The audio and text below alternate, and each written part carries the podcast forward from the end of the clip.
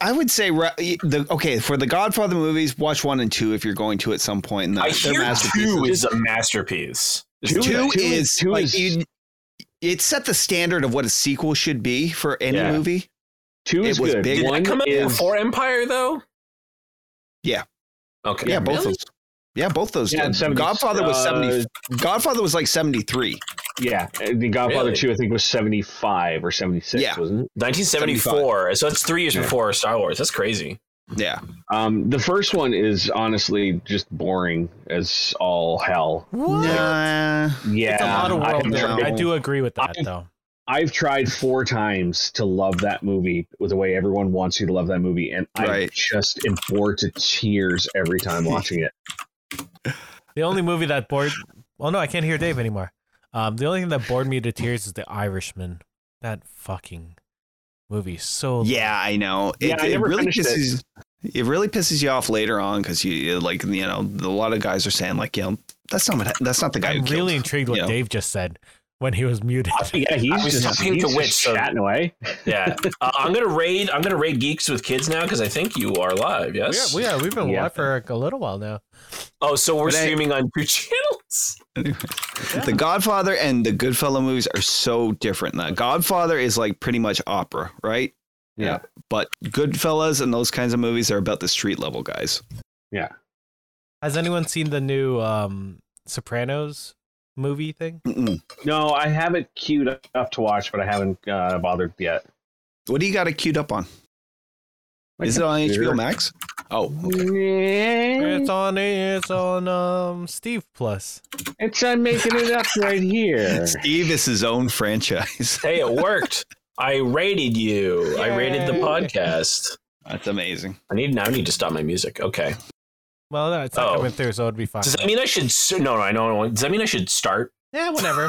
start the We're, podcast? we're Yeah. chatting. I could. I could have gone to the just chatting thing, but I don't Sure. care. But no. Uh, I guess I got to get my Twitter up and running now. No, you don't. You don't have to do it. No. Here's the thing. No one's gonna follow us. No, no one's gonna You, follow. you know what? It's funny because we were talking about doing a Halloween episode like before Mhm. Dave you brought up Midnight Mass, and Yeah. like, a bunch of the there's a couple like horror studios that have followed us, and I can't. Oh. yeah, like, like big we ones. Ooh. That's very cool. Yeah. And on I that like note, welcome to. Geeks with Kids, the geeky podcast from a parenting point of view. Even though I personally am not a parent, Don't worry, I'm the Um, only parent either. here. I am your Yeah. host, Dave. We or hear your David, children. Whatever. Uh, And I joined can by give my a crap what the excellent kids think. by I'm trying to introduce you guys, but joined by my excellent co-stars Eric, Brent, and Hawk. How's everyone doing? oh, Nice you know, you. I'm, I'm Fantastic. I'm all right. Tired, Uh, tired but good. Tired um, but good. existential Just dread. talking about you know, Goodfellas.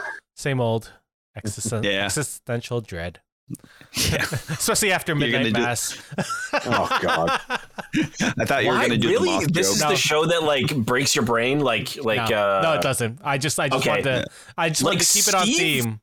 like Steve was really shattered after we watched after he watched uh, Black Mirror. Uh, Black Mirror. Like he was like his soul was Yeah. like in tatters, Yeah, and I felt I felt kind of bad. I did too. I'm going to make a lot of comparisons to this movie uh, throughout it, the movie The Mist and this show.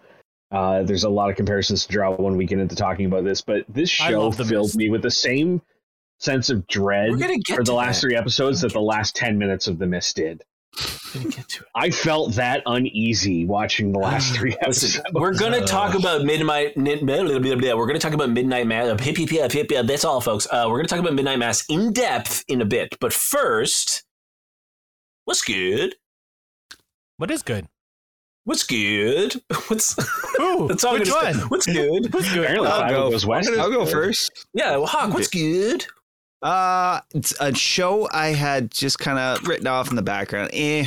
Uh, it's on Apple Apple TV or Apple Plus or whatever you call it. Not. It's the show See, uh, starring Jason Momoa. Momoa. C as in S E A. S E E. S E SEE. S E E. It's okay. Do you guys know the premise? Nope. Set in the I, future. all right, I'm familiar. I looked it up with, last um, night. in the future, the where tr- humankind has lost the ability to see and is forced to interact in new ways, a set of Yep. twins with sight is born, challenging the status quo. Oh, created by Steven Knight. He did Daredevil. Yes. didn't he? Yep. yes, Oh, Yeah.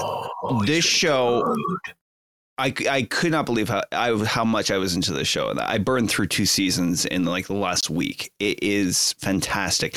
It has all has to do the premise. You know, might be might you know people might go for it, people might not. People might think that's a little hokey. And it's the design element around it and that because they designed everything about these people's culture and that to reflect the, the fact that they don't have sight and the fact that like they're still warring with each other and that these various little tribes are still warring and they have to develop new fighting techniques and new warring techniques and that in order to do that. It, it's Momoa is fantastic in it. Uh, He's he has fantastic some in ex- everything. But this show in particular, he has some exceptionally well choreographed like fight sequences and that. It, it- Does his shirt I- I randomly get ripped? like, is that the type of Uh, show?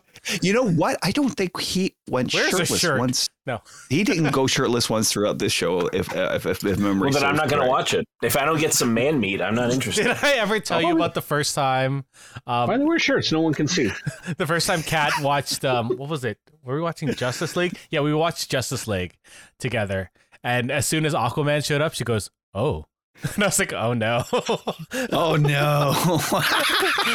He's like, "Oh, oh my!" I was like, "Uh." Uh, oh, I was thinking of the oh my. I was Oh like, "You're my. seven. Hello. Stop it." I, I mean, I understand it's Jason Momoa, but you know, Come on, you're seven. You can you can eye him, but don't oogle him. Not in front of your husband. um, no, that was my daughter, my my my yeah, his eldest daughter, daughter. He was talking about his daughter.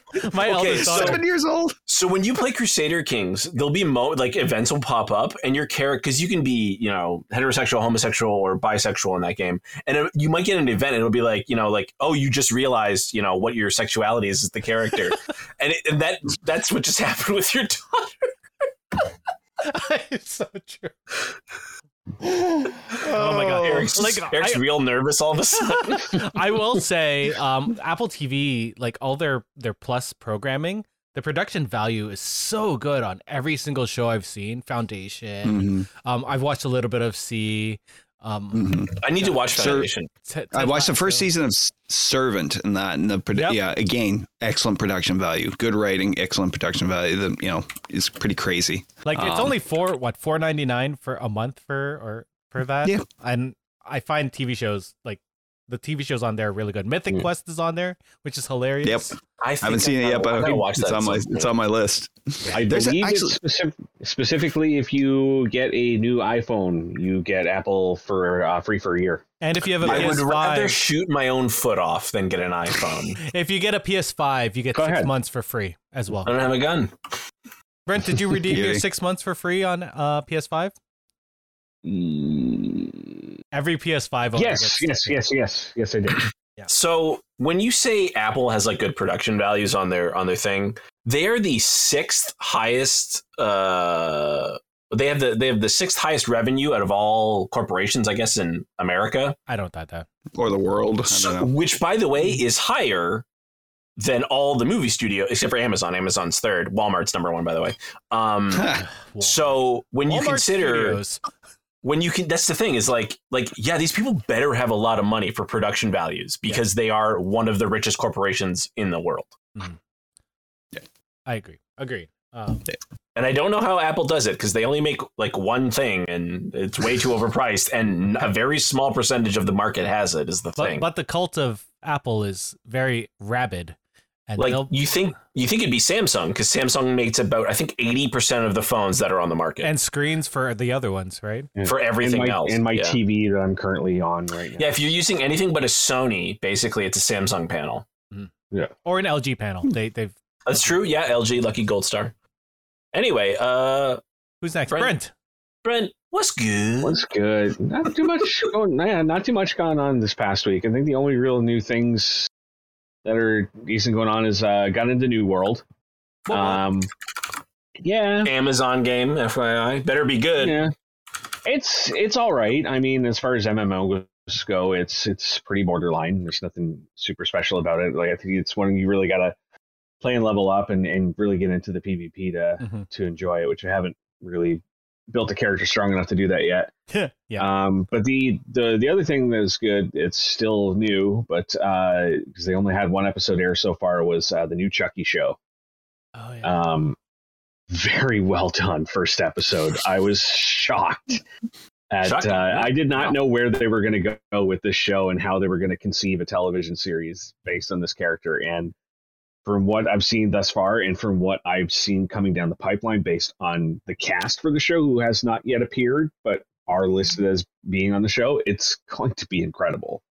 Nice. Um, nice. but yeah, Um, just that first episode alone was just it was just wonderful. It was very reminiscent of the first movie, like very ominous, very dark, but also very comedic. Um, I know we talked about this last week, or I don't remember when. I think it was last week.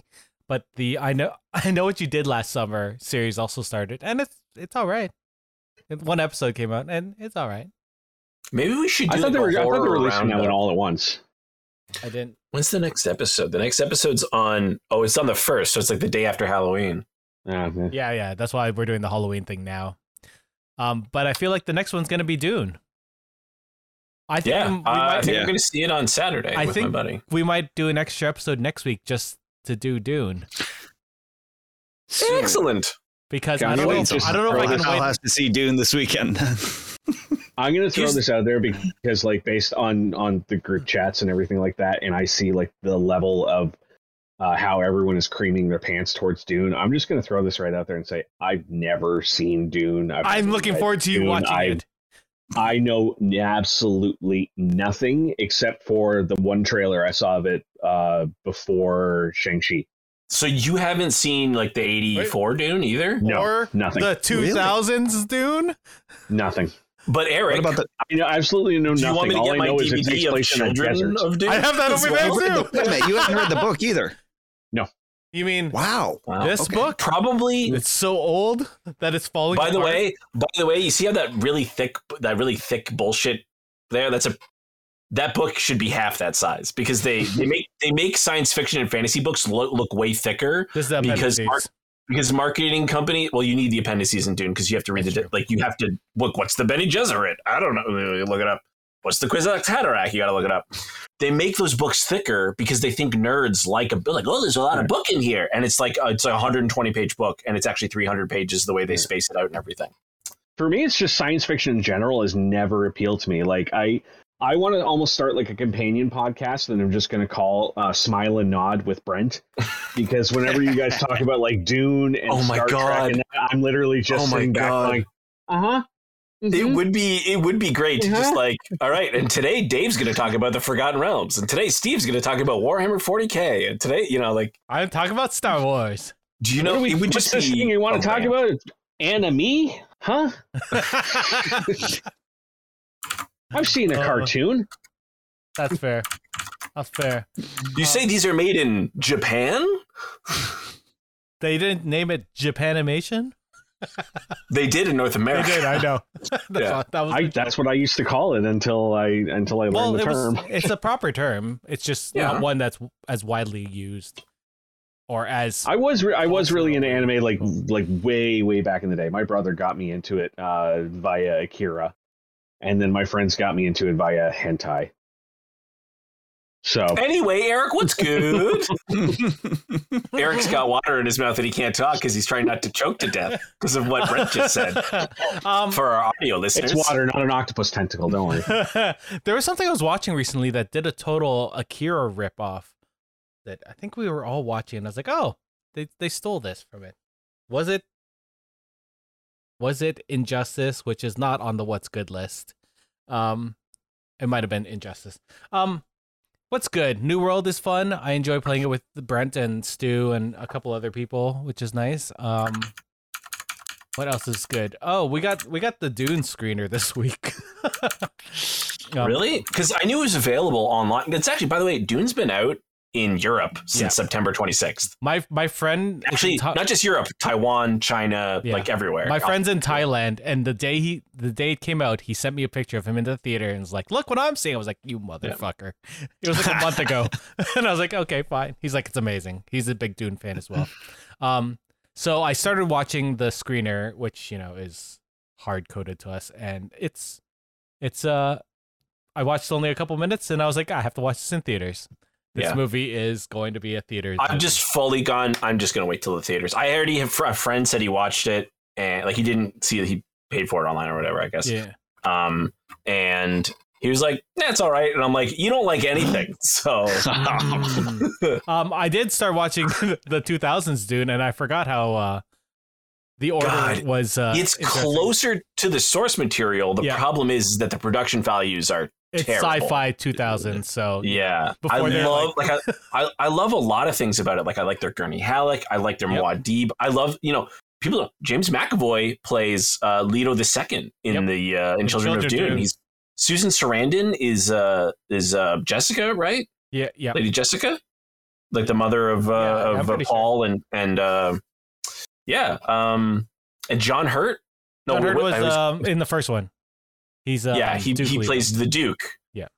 Um, and he's all right. He's a little softer than uh, I can't. I can never remember that guy's name. Anyway, Yeah. Anyway, it's a Anyway. good thing. Um, that's not Yeah. what, what was actually good. Fuck, I I forgot what I was gonna put. Let's just uh say, yeah, that's good. is it is that your daughter realized that she's into really buff looking dudes? Is that Uh, is that no, I think it's just uh Jason Momoa. it was just in Jason general. Momoa. In general, he Yeah. has the he has that twinkle in his eyes. He has the smile. You know, you gotta love Jason Momoa.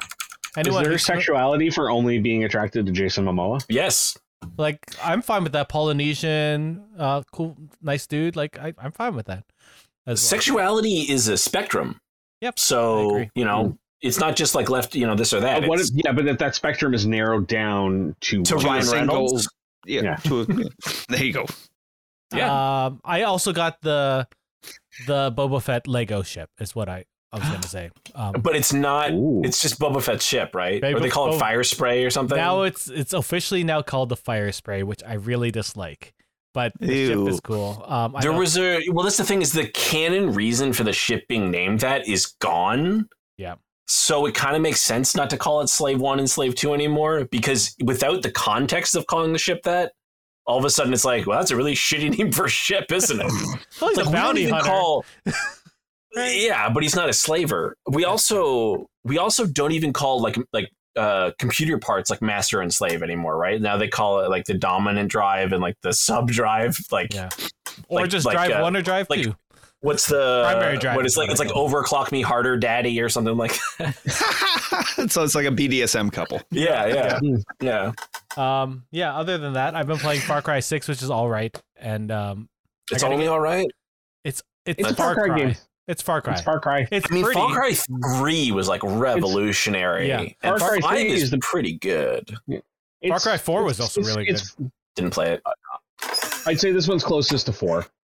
Four? Okay. Well, I, I just it's not that I didn't get like like four. It's just I only had it on PlayStation, and I'm like, Yeah. I'm, I'm a Yeah. PC gamer, so New Dawn Yeah, was really it's, good. It's, New Dawn was fantastic. Blood Dragon. Blood Dragon was also fantastic. This is Yeah. it's all right. It's the same. It's just really Ubisoft is getting to this point where everything's really big, and I just don't Mhm. want to travel a giant Mm. map, um, Mm. like just to do one thing. Like it takes. And there's no That's- elephants in this one, right? That's what killed me with No. Valhalla.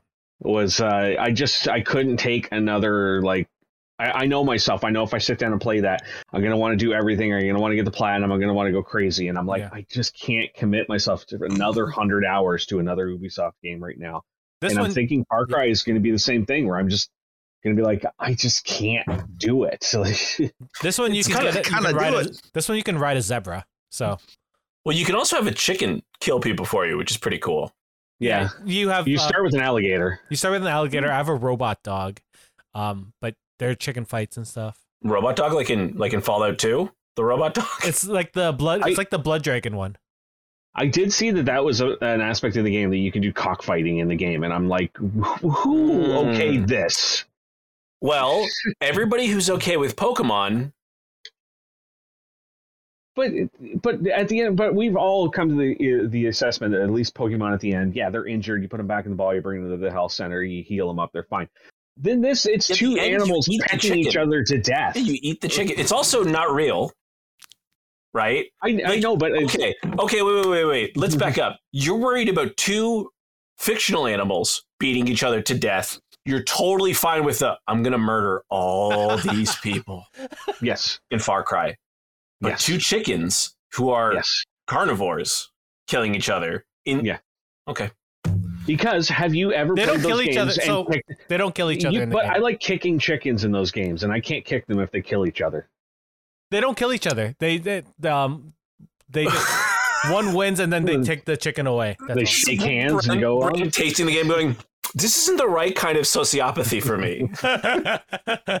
anyway, Far Cry Six. All right. Okay, I don't. I don't think we're gonna do a review on it. I don't think we, we're gonna care enough. No, Well, we can. I'll give you a review right now for my what's good, which What's is good? Back 4 Blood. It's so fucking good. um, It's so good. It's so. I know good. Little to so nothing about play. this game. All right, Hawk. It's downloading do you- right now. Do you remember a little game for on Steam called Left 4 Dead? I think it was on PS3 as well, was it not? Yeah, that It was on did make a Xbox 360. I don't think it was on Yeah. PS3. Um, it was on it's PC. I don't think I really don't think it made it to PS because back then, like Microsoft, actually no, Turtle Rock wasn't owned by Microsoft yet. So they Turtle Rock Studios made right. Left 4 Dead, and then they got bought by Valve, and then a Valve team made Left 4 Dead 2. So Turtle Rock didn't really have ownership anymore of Left 4 Dead. Um, and to be fair, a lot of people didn't like some of the changes in Left 4 Dead 2. I loved Left 4 Dead 2. Um, and then people have been saying we need a sequel. Where's the third game? Valve just doesn't make games with a three in the title.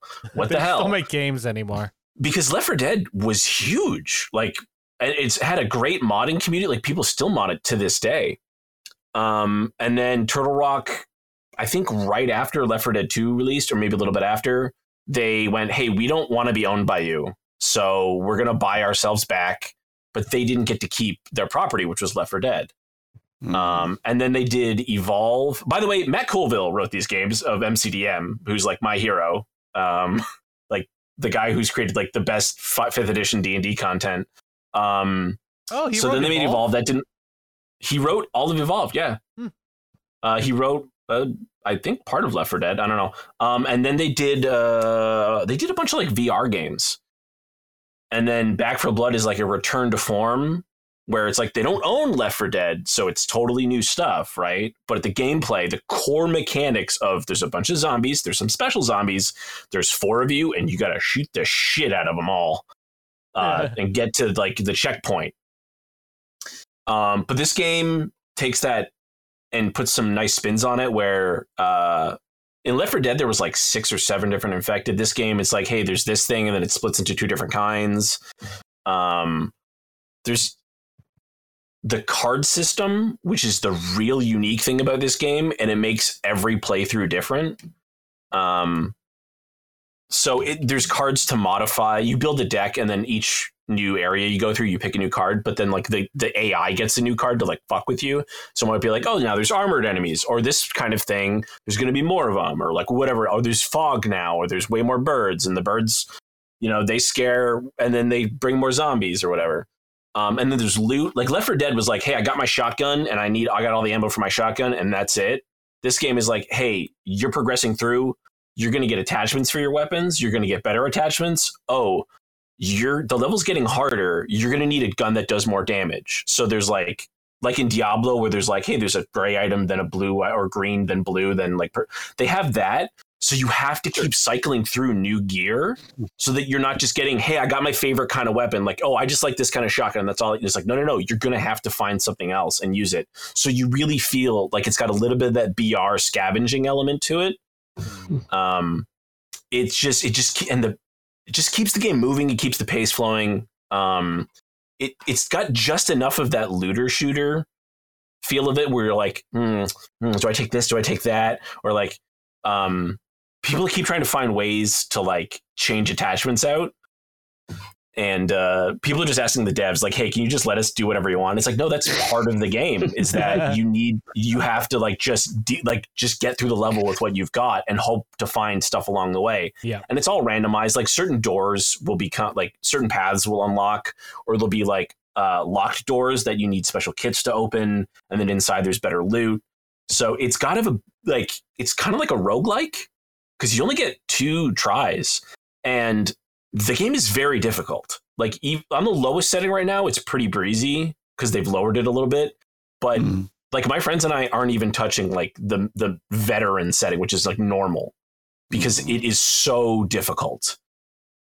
You said Um, roguelike and Brent's little light bulb just went bing. Yeah, it kind of is. I mean, like, there's this, and I unlike it. Left 4 Dead, which did have a story, but it was like you play, it was like a movie. You would play a movie. It's like, okay, you got to get from point A to point B five times. This game goes, you got to do that. There's objectives, like hold out certain areas, right? There's a, the, the first big thing is you fire an artillery to close a tunnel because the infected are getting through. That's like the big, you know, denouement but there's a whole chapter or there's what four chapters i think or four acts or whatever and then each have actually have a different number of levels within them and sometimes it actually involves some backtracking which never happened in left 4 dead before there was just like what i think there were four like movies and then each had five chapters within them Yep. now we have like i think technically less or maybe maybe still 20 um but you like i just hit quick play and i just go in and i play around Nice. but you could play the whole story from start to finish too if you want. Um, and, they, also- and then on top of the cards, characters have like different abilities, so you got to pick different characters. Uh, Well, and I'm just I'm having a blast. Yeah, and, and and I think what's what's great is that you can go on Twitch and go to Arc Revenant, and you know watch someone that we know Nah, that we no, love near and dear to us uh, stream it, and maybe near. maybe maybe a geeks with kids and a Rabin will also show up on there as well. I, I think so. 'Cause honestly, like it could, the game could be called Grandma's Knitting Circle. I could care less. I just like the group of people that I used to like play all my games with. They none of them really seem to want to play anything anymore. So I just need a new game and a new group of people so I can sit down and just have some fun with the You- multiplayer. You Like, got some new people with New World. You got some new Yeah. people with Back 4 Blood. We we got it. We got it. The nice New thing about this is World that uh, you can jump in and out in Back 4 Blood. You don't have to Not like slot. You don't have to. No, that's the thing. No. MMOs you have to stick to. This game you can jump in and out. And and Anyway. like it's and like you said with New World, like it, it needs some kind of mount system. you need a game, mount. like- oh my god! It takes Um, forever to go a kilometer. A kilometer. Although I, I was playing a little bit earlier, and now I've got enough fast travel points, like enough of that um, material saved up, that I'm able to kind of like ping pong back and forth pretty easily now. I did that too much. But uh, yeah, that's that's going. really hard in the game to really get going in that one because you have to walk everywhere. Yeah. Um the uh for for Back 4 Blood. Are you Mhm. using keyboard and mouse or controller? Yeah. I know the option is there for both. Well, it's on it's on every console. It's on PS4, PS5, Xbox, everything but Xbox 360, basically. Um, uh. It's Switch. not it's not on Switch. It's not on Switch. Um, and you can get it on Game Pass. It's it's it's a part of the subscription to Game Pass right now, and it's totally crossplay, which is awesome. You can And turn it off if you cross-platform. And cross-platform, everything works. I, my friends play on Game Pass. I'm playing on Steam. Um, you, I one of my buddies I was playing with today actually was streaming right before the podcast, and he said, "I'm only going to play this game with a controller from now on." And I said, "Man, whatever. It's got good aim assist. It's got you know whatever you need."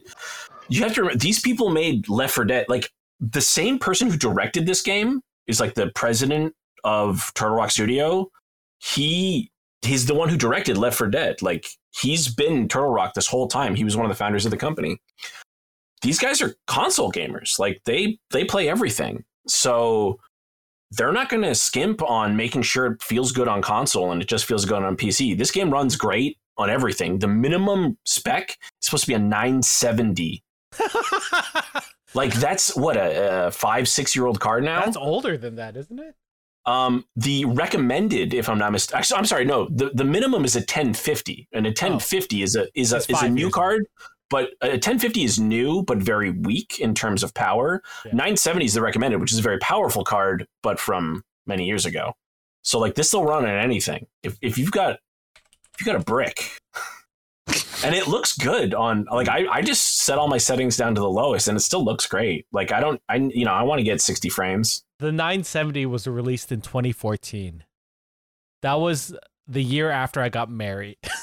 Yeah, so that's seven years old, and it runs just fine. I have a 1060, runs just fine. so Hawk, are we wetting your whistle with this game? Mm. That's the thing. It's on PS4. You can play it on Right. PS4, Hawk. Uh, uh, Maybe. Yeah, Um, um, because you just you friend each other. It's it's um, published by WB, so WB's doing their own like it's not a launcher, but they have their own network now. So if you friend each other through WB, I think I think It's all cross platform that way, yeah, right? Yeah. yeah. Then we just chat on Twit on uh, Discord and play. Nice. Well, there's also in-game chat. Yeah. So it doesn't matter what pro what, what platform you're on. You can all talk in game. You can do Yeah. open mic. You can do whatever you want. Open And mic, uh, let can me know if I start. Let me know if I start like cutting or crapping out internet. It's downloading in the background right now, and I have a really crappy internet here. So. Should, uh, I I had news. I think we're going to skip the news because we talked about a lot of stuff. we can we can go into the news like really quick. Like Okay, We're not gonna okay. So Colin Powell. unfortunately, Colin Powell, the first, it was the first uh, black. First African American. I'm sorry, uh, African- Secretary okay. of State. Yes. Secretary of State. He was, uh, I think, 85, unfortunately, due to complications with COVID. But he also had a, uh, an unfortunate- Cancer. a rare kind of blood cancer, I believe it was. that's rough. Um, um, but he also was the Secretary of State under George W. Bush, who, if you remember, was not our favorite president at the time. Mhm. No, Um, and was basically asked to lie into Congress and that to get them into Yeah. a war. Yeah, he is the one who probably put my whole generation through uh, just a lifetime of war. So, Twenty years. um, what a legacy. Um, rest in peace. I Uh, news. joking. we didn't actually have to talk about him. Yeah, yeah, uh, Elden Ring was delayed a month. That is the collaboration off. between I'm Souls creator fucking Hidetaki That's all Hidetaka Hidetaka I- I'm- Hidetaki Miyazaki. Hidetaki Miyazaki, thank you, and George R. R. Martin. On the bright side, you can register for the beta, which is coming in November. So you can register for the beta now, and it will be out Yeah. in November. However, it's Uh, not guaranteed that you get the beta. Yeah. You're basically Yeah. entering your your into a hats It's in lottery a, to get it's it. a free thing. Uh, don't I, I know. I, I will. I will take every opportunity. Especially, I had no idea until you mentioned earlier that it was delayed a month. If- It's was delayed a month. Yeah, they I didn't. I They was, both announced I was mad. If all else Uh, fails, I'll try and uh, contact our rep Wait. over there and try and get a beta. Good.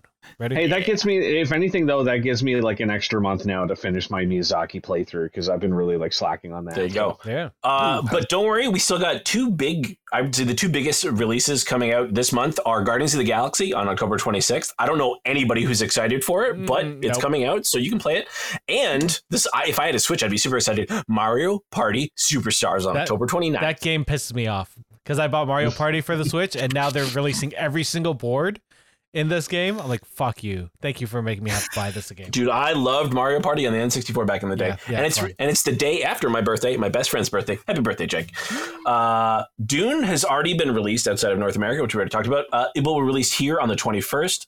Uh, I don't know if this is good or bad. It's made 120 million U.S. dollars in its box office so far. That's basically only international. That, that's not Uh, bad. Yeah. Uh, Halloween Kills was basically in second place. Actually, I think it was in first place. It was in uh, first place North uh, America. last. Yeah, It made just over 50 million USD in its opening weekend, having released on Friday, which is the 15th. Uh, it's horror, baby. It's horror. How I mean, I loved it. Yep. I Uh, absolutely what's loved it. kind of maybe I've what's been here. I've been here. Hearing is that No Time to things about it, Die, and Mm. I mean, No Time to Die also just came out, but that was Last I guess week. two weeks ago now. Yeah. Uh, they didn't. They did around 25 million. That and Venom, Let There Be Carnage, both did about 25 million over the weekend. That, so, that I'm surprised about Yeah. James Bond at It- least. um, The no, no Time to Die actually is taking in 475 uh, around the world. Oh, that's not bad. it's not bad. Yeah. So It's not bad. Um, DC Fandom was this weekend as well. We uh, we got a trailer for the Peacemaker series starring John Cena.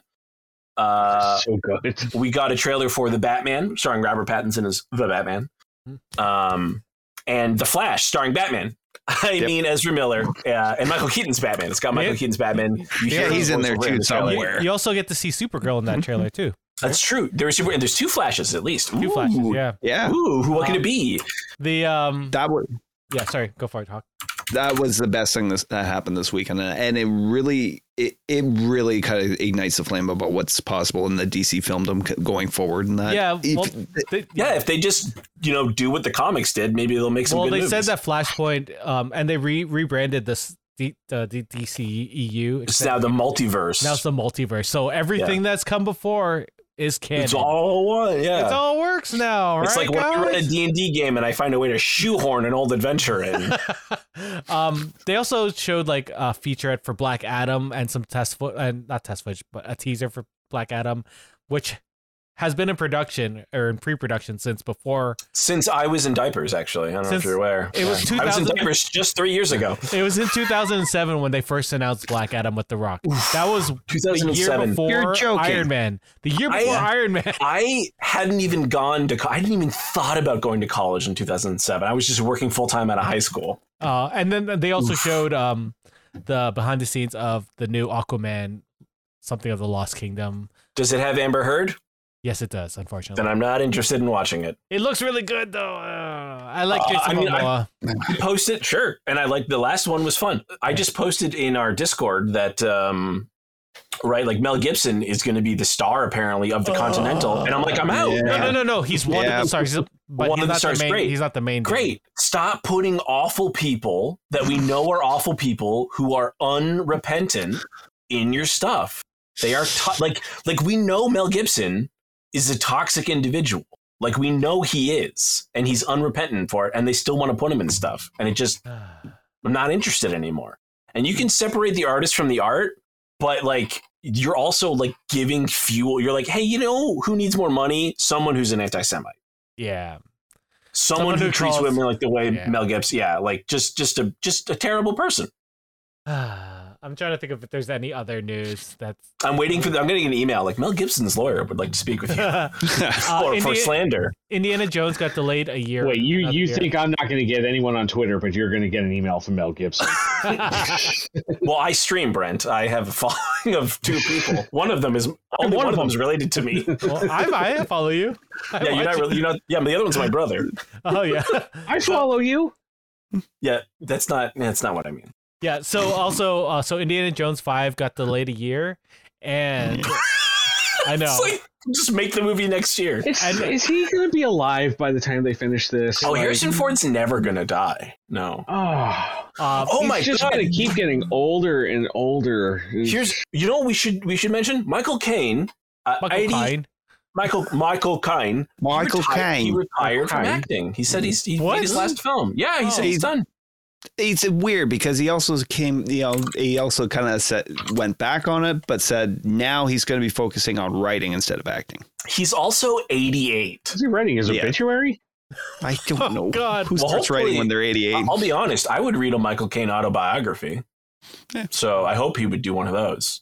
Probably oh, several, because 88 years is a lot of pages. you were um, only supposed to blow the bloody doors. he, he said he's not. I haven't retired, and all, all people know that. Ah, that's a bad accent. Um, Are you Georgian? Like, Yeah. like Oh man, not like the country of Georgia, but the county. Like, yeah, yeah.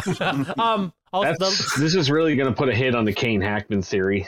the Caine. that they're the same Uh, person. no one got that reference. No one got that reference. No, I didn't sorry. think anyone would. Um, I, oh, I don't know. Did anyone else feel The something just blow over their head? uh, uh. um, one last thing, one last news thing. FX Okay, has okay. canceled Why the Last Man two episodes before the Oh. finale, which makes me really. Oh Darn. no! If only they'd made an interesting show. it was an wouldn't have interesting happened. show. God damn it! Um, If only they could have made something that was timely. what they shouldn't have done is release it during a pandemic. Uh, let's be fair. That's not why things fail. it is. It's. I mean, plenty of other shows have done just fine during the pandemic. No. That's true. Speaking of shows that have done, done just fine during the pandemic, I said Ted Lasso's doing great, even though it ends next year. Also, FX is not a great network. uh, excuse me, Mister. It's always Sunny in Philadelphia, one of the greatest shows ever made. That's fair. That's fair. I I've also been watching- else. Uh, I've also been watching clips of the League on YouTube because I never watched it. It's really The fun. league is you never the seen the league league? It's amazing. Never Have seen- you no, never I was- seen? I was in college when it was uh, when it was on. So As Oh, much as like I, is a- I'm, I'm I'm with you on the whole Amber Heard Mel Gibson thing, and as much as I almost can't rewatch the league because of uh, the one guy in it, the Steve Raza, whatever his name is. Hmm? Did anyone hear that story? With? That uh, he came out and told the story that he was in one of the buildings uh, on 9/11 and escaped as it was uh, collapsing, and then seven years later, someone pointed out, "No, you weren't," and he went. You're right. I wasn't. It was all a Oh. lie to make myself more famous. I'm sorry. wait, that's, That's- a, that's wait, no, no, stolen no, no. valor. That's a thing they say in an episode of the League, though. I just saw that clip.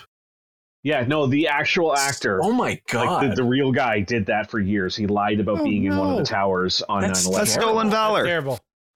There's a like a 20 minute video of him on Howard Stern, basically just sitting there with the most broken look on his face, going like, "I, I, I am so sorry, everybody."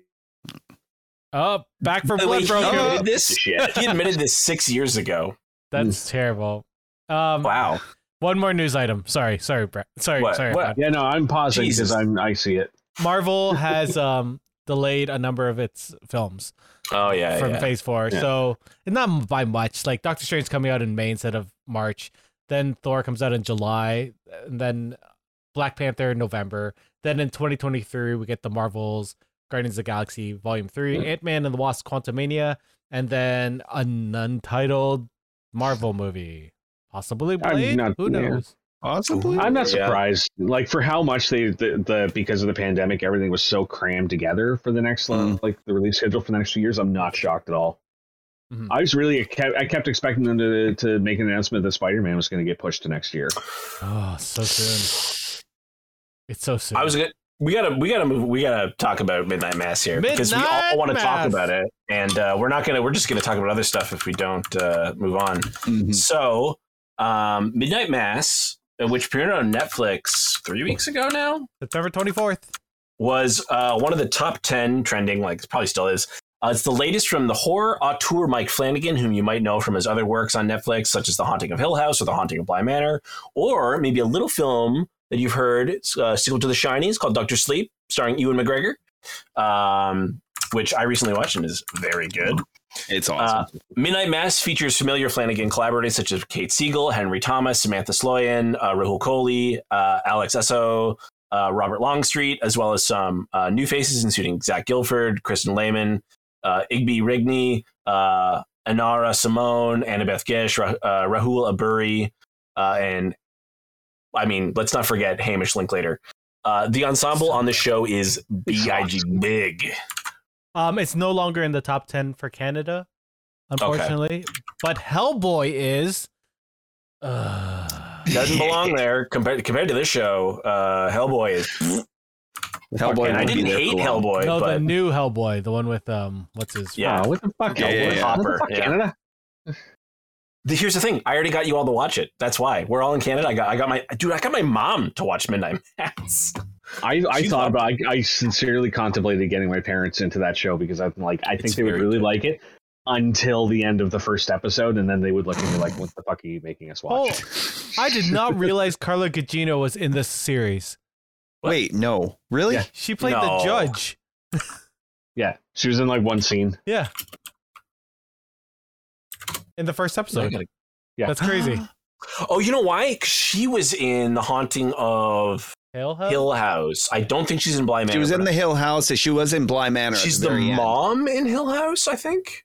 Mm-hmm. Yeah. Because the mom, Yeah. the mom, that's the whole story. Is like the mom died. Whatever. So thank Whatever. you Yeah, for letting and- making and me she's watch. also in- Sorry, thank you for making me watch this and then making me watch Hill House because I. I'm not making you watch hate anything. Ghosts. I hate ghosts. I I didn't But- like but- Hill House. I didn't finish it. I didn't like Bly Manor. I liked parts of Bly Manor. I loved Rahul Kohli in Bly Manor. I loved his character starting the chef, it's fantastic. I haven't seen. I it. think I by the end though, I went, oh my god, no. Uh, But it's based on something, so Hill House that's is like actually his- quite good, despite it being Yeah, about ghosts. I'm probably That's, that's honestly. probably my next watch will be Hill House after. have you watched this. Doctor Sleep? So good. No. My- Doctor Sleep is really Okay, good. we did a review So on it a number of like a year ago, and it's actually better than the book, the movie. There are parts that are better than I'll, the book. I'll, like I'll I- probably watch it eventually. It's just it's honestly it just never really interested me. it's me. 'cause really The. Shining was it. It's The Shining in and of itself like was never the one of my favorites. Like, It's, It's not better like than The, The Shining, Yeah. but it definitely like it pulls on a lot of things. Obviously, because it's it's the sequel to The Shining, so a lot of elements do come out. But it's not like it's not just like a sequel to The Shining. Yeah. it's it really is like a it could be a, it's very much a standalone story actually. I just in general supernatural elements and stuff like that. Like that's not the kind of horror I usually like. Like I'm much more visceral in your face kind of horror. Halloween kills maybe. Yes. Okay. Yes. Silent Man kills teenagers. Silent Man kills teenagers, then Jeff Bezos sends to space. Mm. Mm. existential horror. Um, so we're gonna do. We're, we're probably gonna have to pick it up, but uh, we're gonna go episode by episode. There's only seven episodes in the show, which uh, compared to a lot of Flanagan's other stuff, at least his other series, it's very tight. Mhm. Um, and this show is a slow burn, which sounds weird that I say it's a tight show, but it's a slow burn. It is. I've heard it compared to like like putting like tension on a bow, where you're like drawing the tension out, and then once you hit your maximum threshold, like if it's a 120 pound bow, you hit 120 pounds, and then you let it go, and that's exactly what this show does. That was it episode fires off six. like an arrow.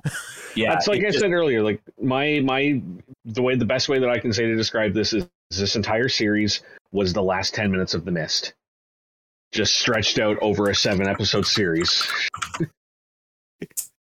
Maybe the last so much- 15.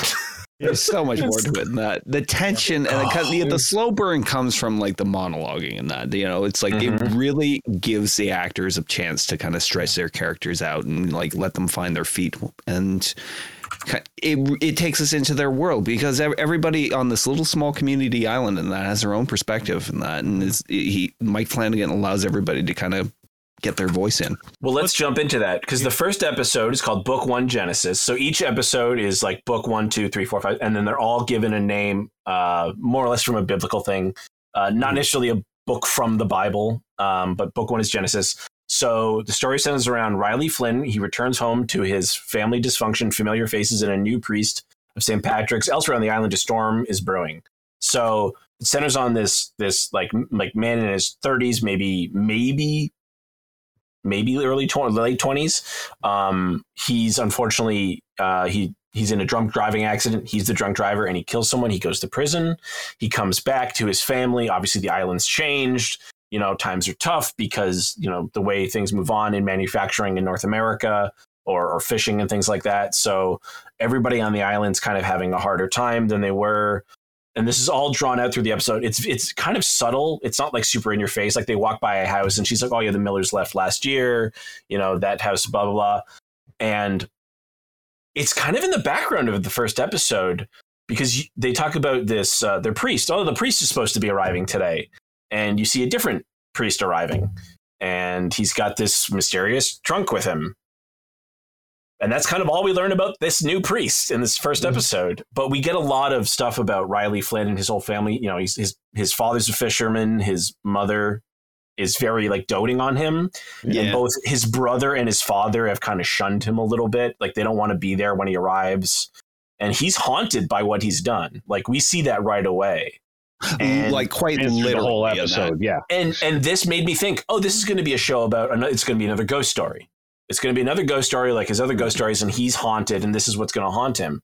And it feels, and it, it it really feels like, oh, that's the Mike Flanagan. Okay, that's his thing. He does ghost stories. Okay, uh, and it it's very good. and uh, it, as we go through, you're going to find out that's not what the show is about. You know what's funny is that uh, that's not what I thought when I saw the ghost. I thought I thought it was more.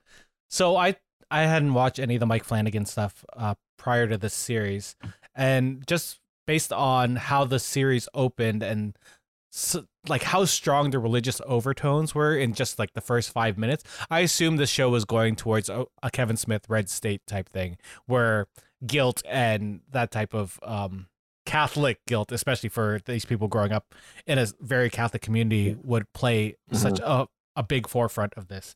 And then Well, especially because he's he's killed someone. yeah, exactly. Yeah. So you initially, oh, he's going to be looking for forgiveness. Yeah. And already right away, you see his father is not interested in forgiving him. His Mhm. like his nobody else on the island is there to talk to him, right? Yeah.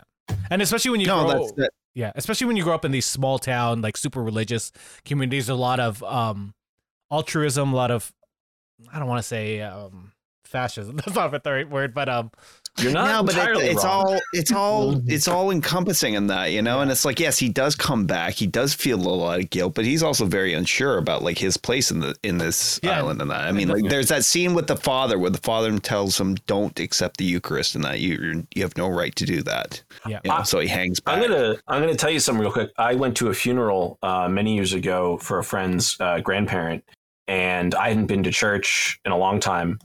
And I went up to go get Eucharist, and my and I mean maybe I don't know if we have a lot of Catholics who watch this or whatever. They might get mad at me.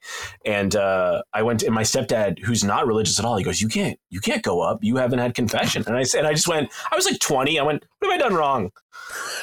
I didn't. I didn't realize that confession was part of this. Like as a Catholic, I, I didn't realize. You're that- so you're not supposed to get the Eucharist unless you've had confession. Yeah. Um, You're supposed to think- absolve you. You absolve yourself of your sins before you can allow Jesus into you. Yeah. Every is time, you know how many times Every I'd have to go to time. confession. Yes. Yes. You're, Oh my they want God. you to go to confession a lot, actually. Um, But they don't. Yeah. It's, yeah, they don't like. It's they're kind of loose a little bit in with some churches about like how often you go to confession. Like more often than not, what they really want is they want to see you physically in church, yeah, and, Yeah. then And they do that that's in your this form of confession and Yes. they actually touch upon that there. in this uh, a lot. Yeah. And um, having like I, I live in Guelph, obviously, which is not a big town. Obviously, you live in Guelph. There's the Guelph side right behind you. Eric. Well, we've we've talked we've talked about it many times on this show, but I the know, I the know. communities more north of me that are smaller and very religious, like they're they're Mennonites and other small like super religious. I don't want it's sects, I guess.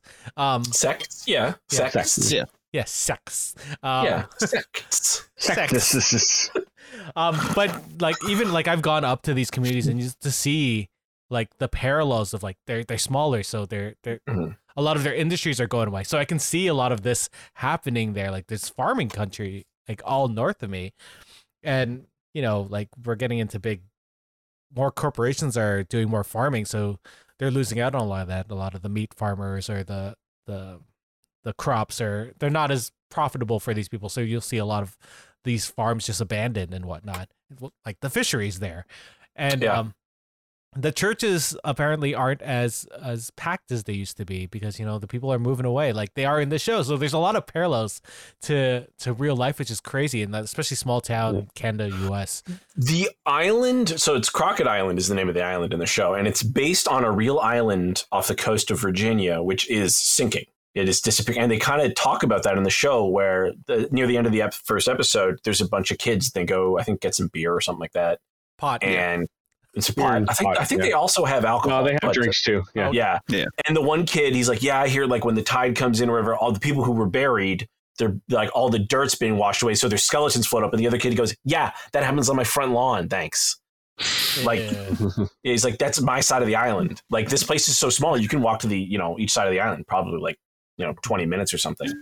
And, Wasn't that uh, like something of why all the cats were out there too? Like the, there were so many cats on that little offset because they couldn't get back across. Or I remember that like I don't know. I think once I figured out what the show is about, I realized exactly what happened to those cats. yeah exactly no, but I just mean like why there were so many on that little offset where they were because like I mean we'll get to what I happens. think, to the well, cats you have to remember but- that rats can swim really well. Mhm. So Yeah. rats don't care, right? They like Yeah. if there's scraps, they'll go, you know, dig up whatever. So it's just quite possible there's a lot of rats on that side, and then the cats go where the rats are.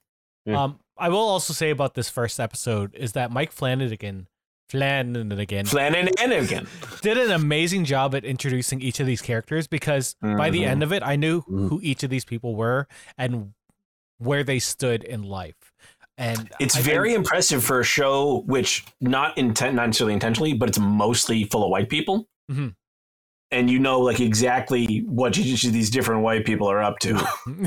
I what I was like what I was most impressed about is the fact that like by the end of the first episode I legitimately like sat back and, and went like I can't tell who the main character of the show is like Mhm. who the focus of the show and then I realized really quickly I'm like that's the point there is none Yeah. Yeah. like there is no main character you It's think you might people think right. as a early on it, Yeah. you might think early on that it's the Flynn boy, but then Yeah. you're like, Riley. oh yeah, but like oh okay, you know, like you think it's him or you think it's the priest or you think it's um like the the pregnant woman or you or, think like, it's all these the, different- the, the sheriff, right? Because the And then sheriff eventually I has just- plenty of screen time yeah, early and then on. eventually I just realized it has it's not it's about Yeah. like the community It's the Yes. community, for of the sure. Yes, Ah.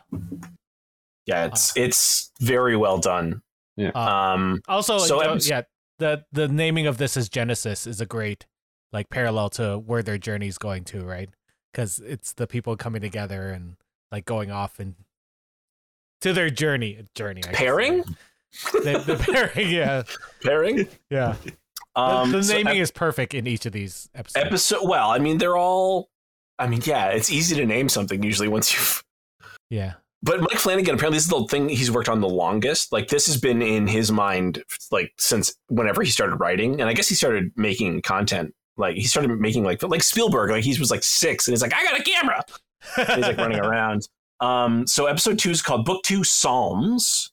Um, and they go really heavy into, like, explaining, like, what psalm, like, in, it's in this episode where the, the, It's literally new Monsignor, the new priest. Yeah, like it's all unpacked for you.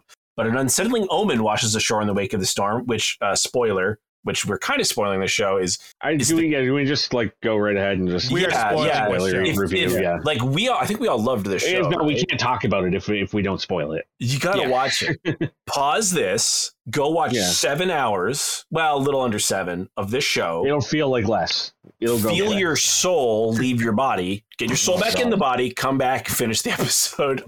And you know, an suddenly Oh, omen wait. washes ashore in the wake of the wake of the storm. So all the cats on the island are like dead and somewhat mutilated. Uh, later, the locals gather for a potluck. Tragedy strikes, and a miracle occurs.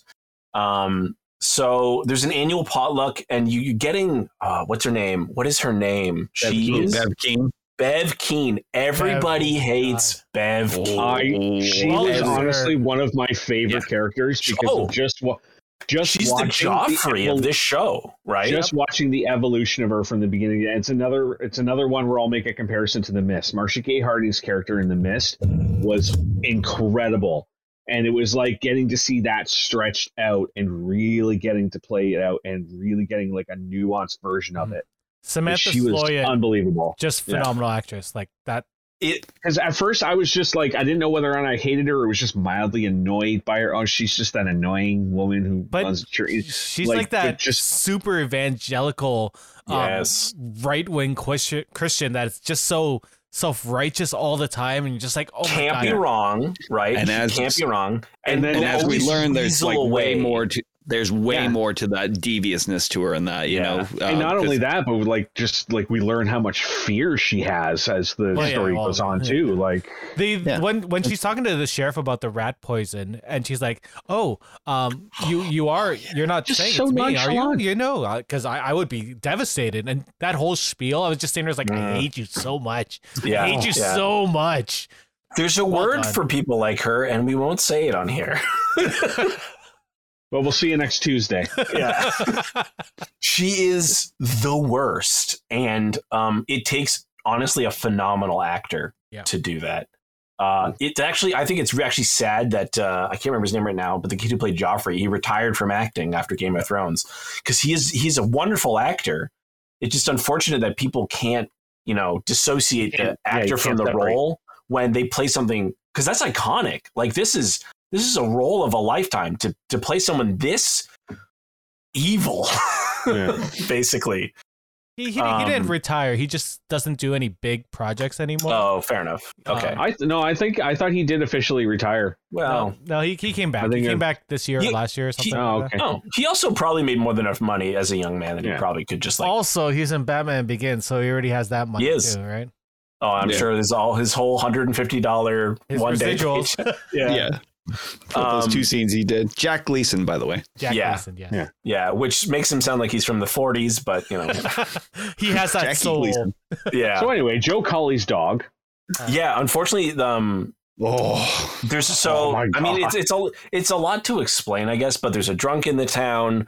The drunk is the reason. There's a girl who's paralyzed. She's the re- he's the reason she's paralyzed, and everybody kind of hates this guy. But at the same time, like he's a part of the community.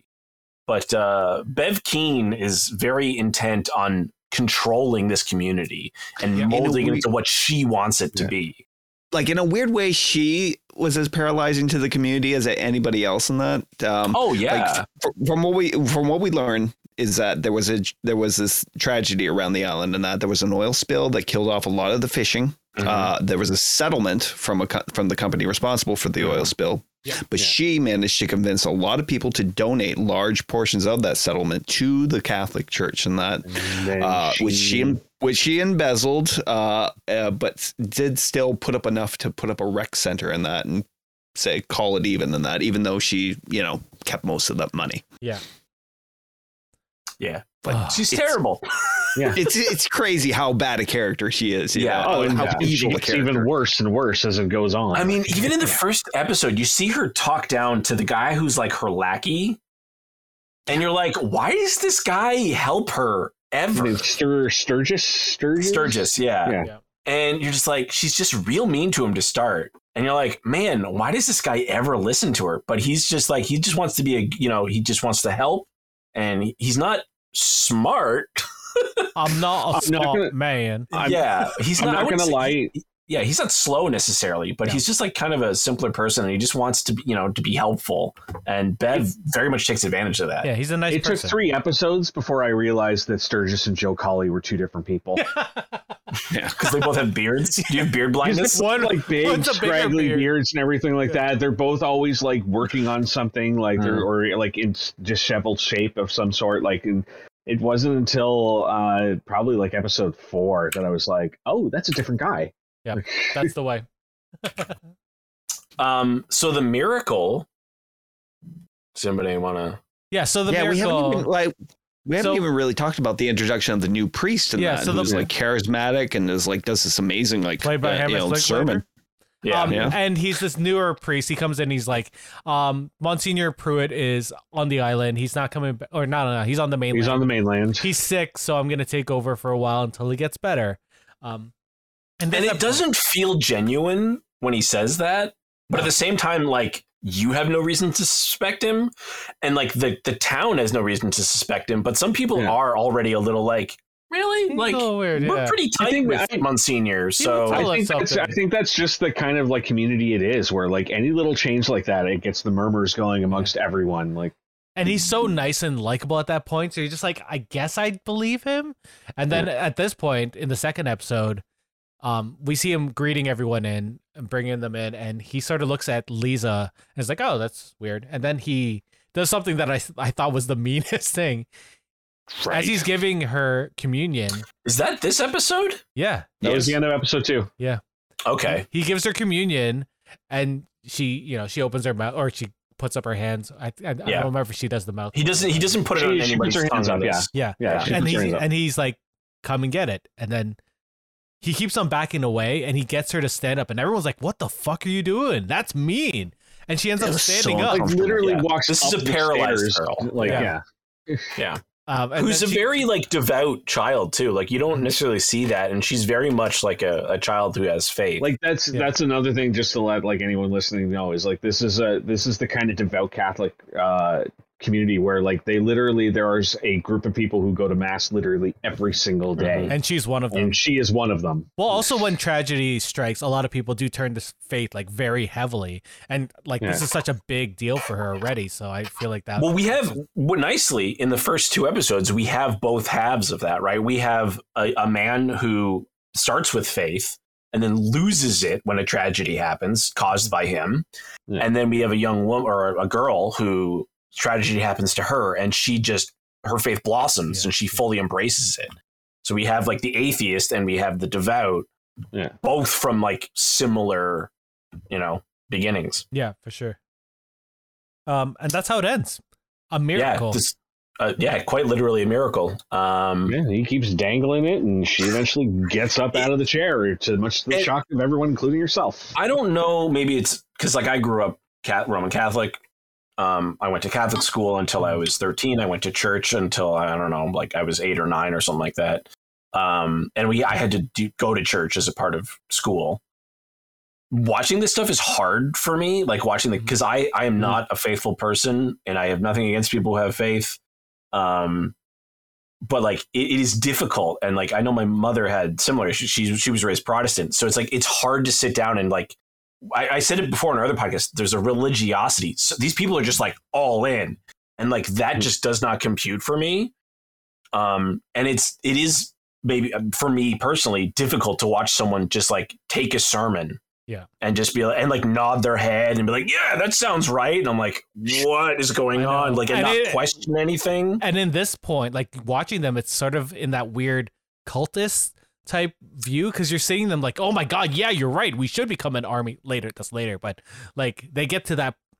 Fini- uh, Well, he is slow. There's a that's part of that slow burn is him Yeah. building up their their Their- piety, right? Their uh, their uh, zealousness. Um, but he is a very charismatic preacher, and part and Mm. I think part of that for me is like I like the he's a very charismatic character, and you like him. yeah, But at the same time, it's like you look at you know certain very charismatic preachers in the United States, especially, and you're like immediately you're suspicious. Yeah, because the you know the the the vultureness of you know like hey I've I'm a millionaire I'm a private jet but you know you got to donate to me. Now this isn't what he's like but you know there's also plenty of history with the Catholic Church and stuff like that. So to me it's very like man I don't think anybody should be Mhm. you know on this guy's side but he's man he's charismatic And it's weird Like, because people were sort of on this tipping point at this point in the in the series, the second episode. Yeah. They're like, he's still new and we don't really know him and we really know Monsignor Pruitt, so we trust him. But then this happens and just like all full in. One hundred percent. I don't think anyone Yeah. there other I- than so I- Riley was like was the, like the uh, bit in this episode that like and, and to to mirror off of Dave being an ex Catholic who grew up in that and and went to all those like the scene that that spoke to me the most uh, from that age was the Ash Wednesday sequence when you come into the church and it's Ash Wednesday and all of a sudden the church is full. I think you that's know the next everyone there is episode, because everyone wants to no get their because that's the cross thing he has the the cross on his forehead at the uh, the potluck Yeah. Oh yeah, yeah, yeah. yeah So like everybody is there for that and like just to hear him make it's a those miracle for Easter that's right Ah. Yeah. sorry Brent. So, Yeah. but then hearing him make all those comments afterwards about, you know, like it's always wonderful, you know, it's always like weird on this day to see so many people here, but yet every other Sunday, where are you? You know, and it's just like that biting, and it's like that's Yeah. the, that's the guilt that the Catholicism puts in you when you're Yeah. there. Because I used Yeah, to be one of those guys that would only go to- on those events. they're they're trying would to fucking feel like a piece gaslight of you into shit. coming to church more. But Yeah. like the thing is, is that the, the most im- like you say Christmas is an important holiday, but Easter is like actually Yeah. the most important Catholic Easter is the most important one. because that's where the religion comes from. That's why it's all there. That's the forgiveness of sins and the renewal, you know, of everlasting life and all this stuff, and all that's gone into in this show. So. And I know people who were like, I can't watch this show because it's going to be too much of that. And I'm like, but it's it's worth getting through. Is the thing. Is I like think- I struggled yeah. with all that and I got through it. What's great Yep. about this series as a whole is that it it it talks about the spectrum of spirituality. You get the very Catholic, the very religious, like the church going people. Then you have the science, and then you have the spirituality that goes in between that. Mhm. And I think this this show has a good like mix, especially with Erin Greene, like her mirroring her, her the two species that we'll get to in the last episode. Um, it like they do such a good job at going through all of it, and it's Mhm. they it's it's hard to do. Like that's a. I mean, part of me hates that there's a show that's like, and and for good reason, essentially, that it's like all white people except for Rahul Kohli and the and uh, Rahul who plays his son. They're both they're both named Rahul in real life.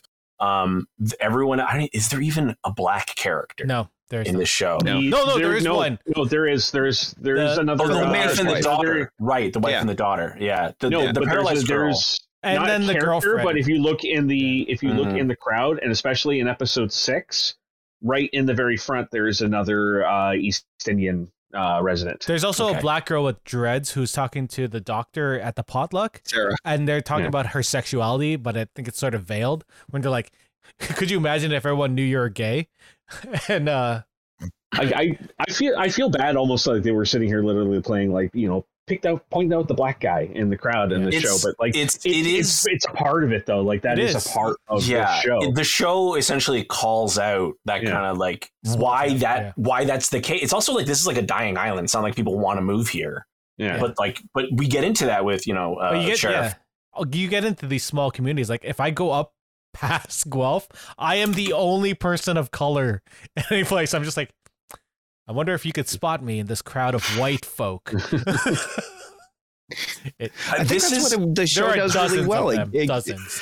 it does tackle the perspective of the other, whoever it, it is in any kind of culture or, or setting, in that the, who is the other in that. Because think like Mike Riley, Flanagan does that in all of his work, though. If you go through his stuff, it's usually about like because the the crackpot going, "I swear to God, I'm not crazy. Like it, this thing is real, and please I- don't, you know." I very much like the the playing off of um the sheriff and Bev and their two views on religion.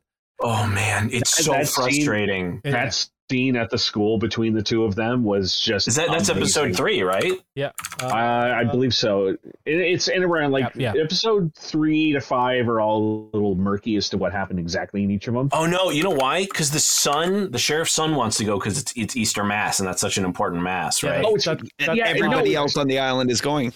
Yeah. No, it's and, not like- that. No, it's it was earlier. It's because he found the Bible in his kid's bag, that- and he that's was later. because Yeah, they go to a public school. Yeah. Because they go to a public school and they should not be giving them Bibles. We should we should get to that that's what he point. Let's go through That that. sounds like a, a prayer, a Yeah. prayer, a prayer in a public school. God has no place within these walls. Do you want me to do so- episode three? No, no. Episode three, Proverbs. Uh, miraculous times leave residents stunned as Lisa play, pays Joe an important visit. A shocking confession reveals what really happened to Monsignor Pruitt. So this is like that scene. maybe the hardest scene in the whole show to watch. Yeah. But the girl who was paralyzed. Keep in mind, we're like three hour, like two and a half hours into a show now, uh, so we're starting to get a feel for this. And this girl can now walk. It's a miracle. She goes to visit the guy who caused her paralysis, who shot her in the spine as while he was drunk or something like that as an accident. And it like just to the power of this scene is so um and the way the way like this guy he just breaks down right like she doesn't like you think she's gonna like yell and scream at him and stuff and she's like i forgive you and you're just like But "Oh, she uh," does. She does like she does sort of. Oh, she get- lays into him. She lays in the- yeah.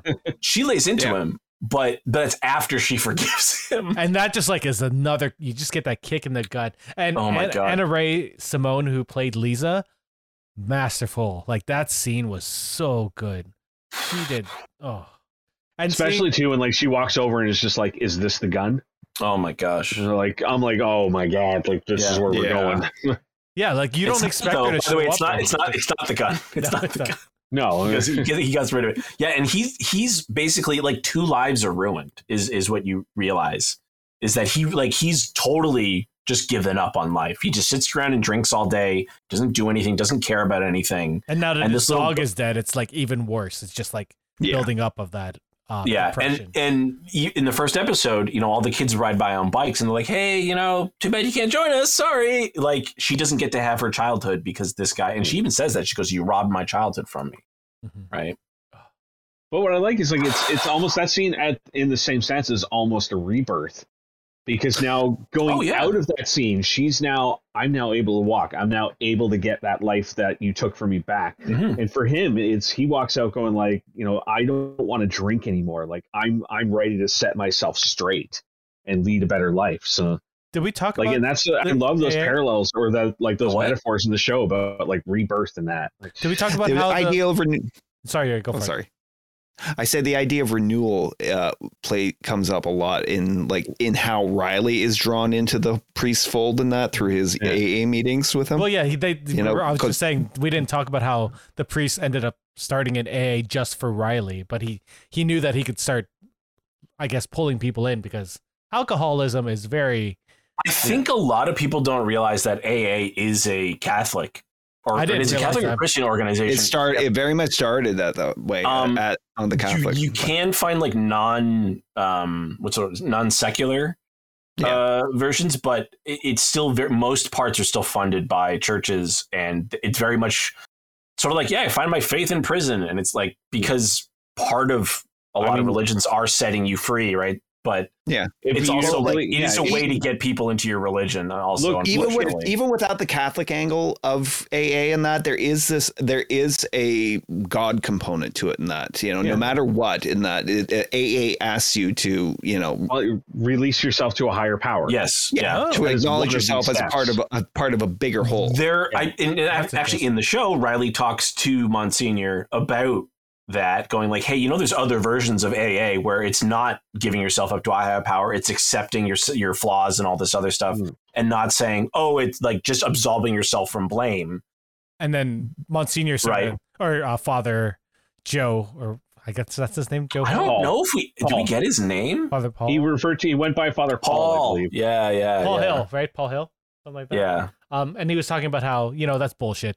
You know what's your truth, blah blah. blah. And that's the great thing about this episode. It's called Proverbs, and that's um a uh, a traditional saying of a truth based in you know in thought and stuff. Um, or at least that's Mm-hmm. what the the term means. And like Yeah, this episode is all wrapped in a story. Like Yeah, it's it's- it's stories that tell the truth. Like and these are all about like very much the truth like um lisa went for you know to talk to joe about the accident find her truth and his truth yeah. and then riley starts his like gets more into aa here, and I can't remember what. It's also this is this episode is the Easter sun or Monday, right? Like they go into Easter Monday, and that's like the first midnight mass Oh. where they have a mass at night. Um, because the Bible one too. when she when she forgives him, I think it's supposed to sort of be like like Jesus being like Judas, you're going to betray me, but you know I forgive you. It's fine.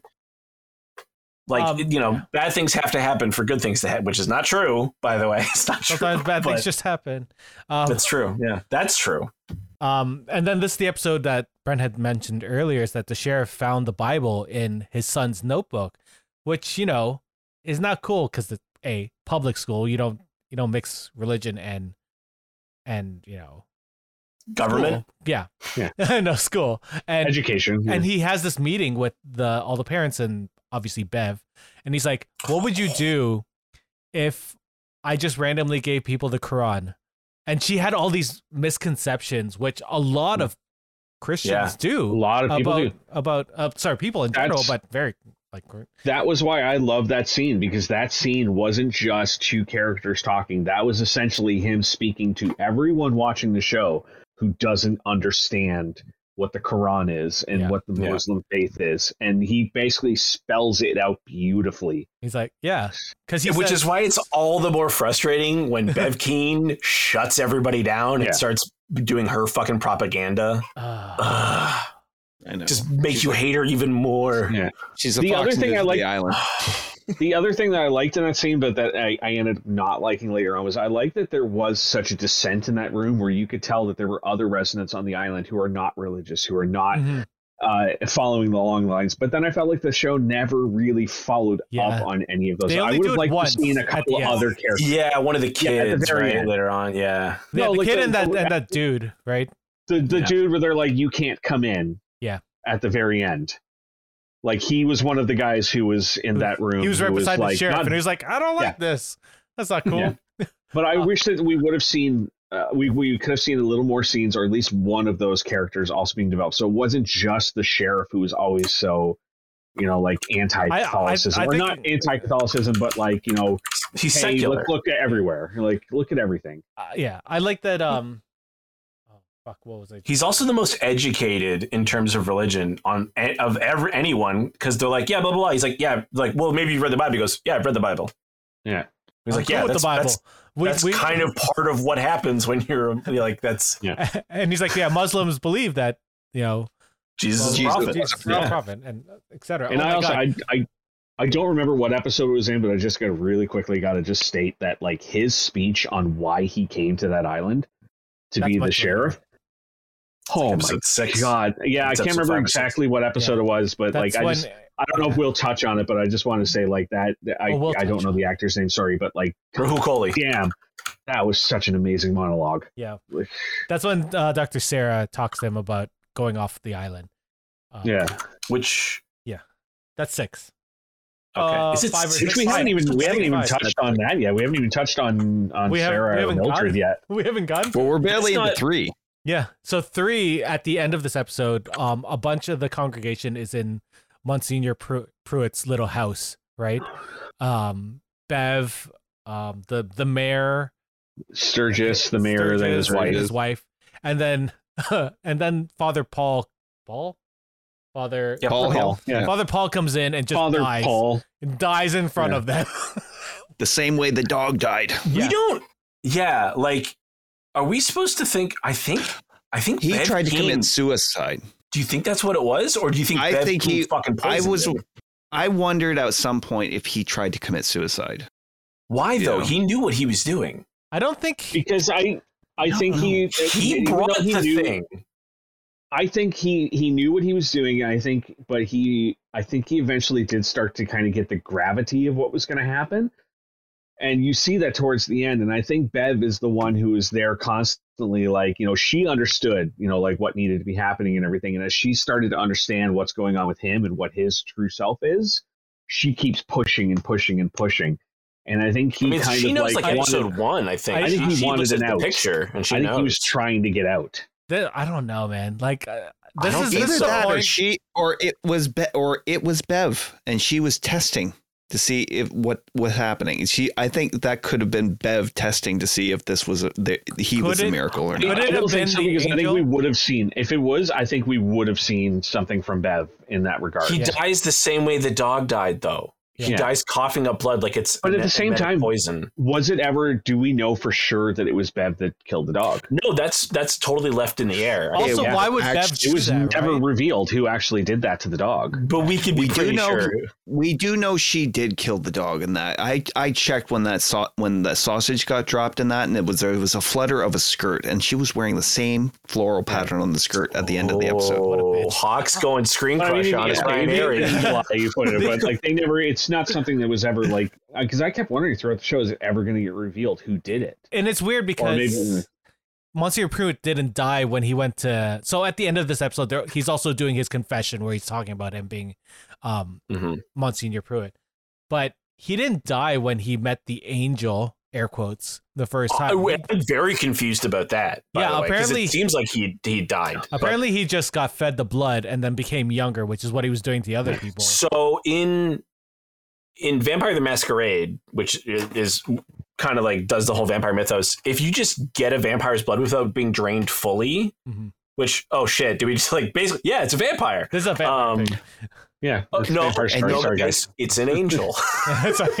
But they ne- it, the weird thing is they never use the word vampire once. in because the it's that's not in the, but the, it's not in they- the world. it's because the pair it's because the parallels between like vampirism like the the origins of that and the origins of catholicism are so similar it worked so Go beautifully. watch Dracula 2000. Go watch I was gonna John say the original Vampires, vampire is you know? Judas like It, well, in in um in because I don't know why, but I went down deep dive of Vampire the Masquerade, and the original vampire in that is Cain, and he's cursed by God after he kills Abel, right, and lies about it. Um, so, but in Vampire the Masquerade, which is obviously a very large vampire property, and a lot of things tend to be based on it, you don't become a vampire unless you're fully drained of your blood, and then you're given vitae. Which they don't. Vampires don't have blood; they have vitae. Hmm. Um, so if you just get it, you become a ghoul, which basically makes you a human with some vampire powers. Which is essentially what this show was. What's happening is because by this episode, don't we start? Not only do we see uh, Lisa being able to walk, but People I are starting real- this get is what- younger. this is when I realized why are these young actors being aged up in this I show? said And this go, to Hawk. I was like, I know can't- you wrote as I keep watching. I was in the because first episode. they I was like, start I don't getting understand. younger. Yeah. and it's genius. It Yeah. is genius because when you first watch, like it, when you first start the show, you really think, "What the fuck is going on? Why? Why did they just get older people Yep. for this? I did. I Because you can't." It's oh I my god, saw, I saw where that was going like as it's a soon fucking as long con. As soon as the, it, it wasn't even once it wasn't even when the mother was like i don't need glasses anymore i can see it was when they were on the boat and the father was like talking about how i don't have back problems anymore Yep. i can handle this i can i go Yeah, like Riley's like, "Let me get shit, that they're all getting back. He goes, younger. "No, my back's fine." Like- yeah, Yeah, it's Yeah. like they're all getting younger. They're and then like later on, it's it's said you know like you revert back to your best self. Like uh, you revert back to when you were at your best uh, person ever. Yeah. So. This is when he becomes full vampire, though. He dies. He, when he dies, he ends up becoming a vampire. Yeah. he becomes. Yeah. Well, they say, what do they say? They become chosen. Chosen, yeah. Yeah, There's no become chosen. vampires in this world, apparently. Um, I don't think it's. stories. I, I don't think it's that. I think. I think all these people are well aware of what vampires are. I think it's just one of those situations where they, because he's like, he in his mind is like, no, no, no. This is an angel from the Lord. I Yeah. encountered this thing in Jerusalem or outside Jerusalem. He, he's like, I've been blessed by God. Like he's so fanatical Yeah. because he had like Alzheimer's before this shit happened. Right? Remember, he was like, Yeah. He was He's like a- literally on He death's was he door. as wandered it away happened. from the he wandered away from his tour group. He Yeah. was wandering through the desert and that. How could he have not eh, seen that as some sort of a religious experience? I find like You know, these. it- it- yeah. Sorry. So it starts with the t- the most religious, the most pious people, and radiates out from there. So you can see, like, if you or I just saw somebody getting like their blood drained, you'd be like, "That's a fucking vampire." But, I feel when some- yeah. When someone who doesn't, when they're so, when you see the supernatural in front of you, and you want to believe it's not that thing, then they're going to believe what they want to believe, and that's exactly what happens. Is that it radiates? It starts with the tightest group, right, the most religious people, and they go, mm-hmm. "Yep, that's an angel from the Lord. We've all seen the miracle. Our little girl can walk again." fair. you know, we're all getting younger, we're all getting stronger, blah, blah, blah, blah, blah. We saw a man come back to life just like Jesus. Why would that be a vampire? But but like a lot of these franchise, like not franchise, a lot of these stories, like a zombie movie or like a vampire movie. They're just like vampires don't exist in that world. Zombies don't exist in that world. I just assumed that this show. Well, Eric, I want you to be aware that vampires also don't exist in our world. Uh, I don't know. I'm pretty sure who? Angelina Jolie drank blood. That doesn't make her a vampire. That's- Well, you can be a vampire in the sense that you drain people. You could be like Craig Robinson, not Craig. Is it no, no, no? Colin Robinson and drain people of their energy. Yeah. You could be an energy, va- but not in a supernatural way. Right. FYI, I would just like to say that while we've been recording the show, I have uh, been texting and got two more people to start watching it. Nice. They Oh. should watch. They should watch the Twitch stream too. Um, Yeah. Do you mean they're watching? They want to watch like because a couple people wanted to tune in and watch the podcast right now, and I was like, no, no, no, no, no, no, no, no, watch We're the show first. the you gotta shit watch out of Midnight. Mass. um, Yeah. Watch the show first. I Trust could me. not. I, w- I I don't. Man, it would be very upsetting because this show is like phenomenal, and to, to have it spoiled would actually really suck. Yeah. Yeah. Episode four, Lamentations. Are you? Yeah. So Erin turns to Riley after receiving upsetting news. Father Paul starts experiencing disturbing side effects, and Bev makes a startling discovery. So Erin, Fantastic. Erin, Erin, it's Erin Greene is basically uh, Riley, who seemingly would be, even to this point, very much seems like he's the protagonist of the show. Yep.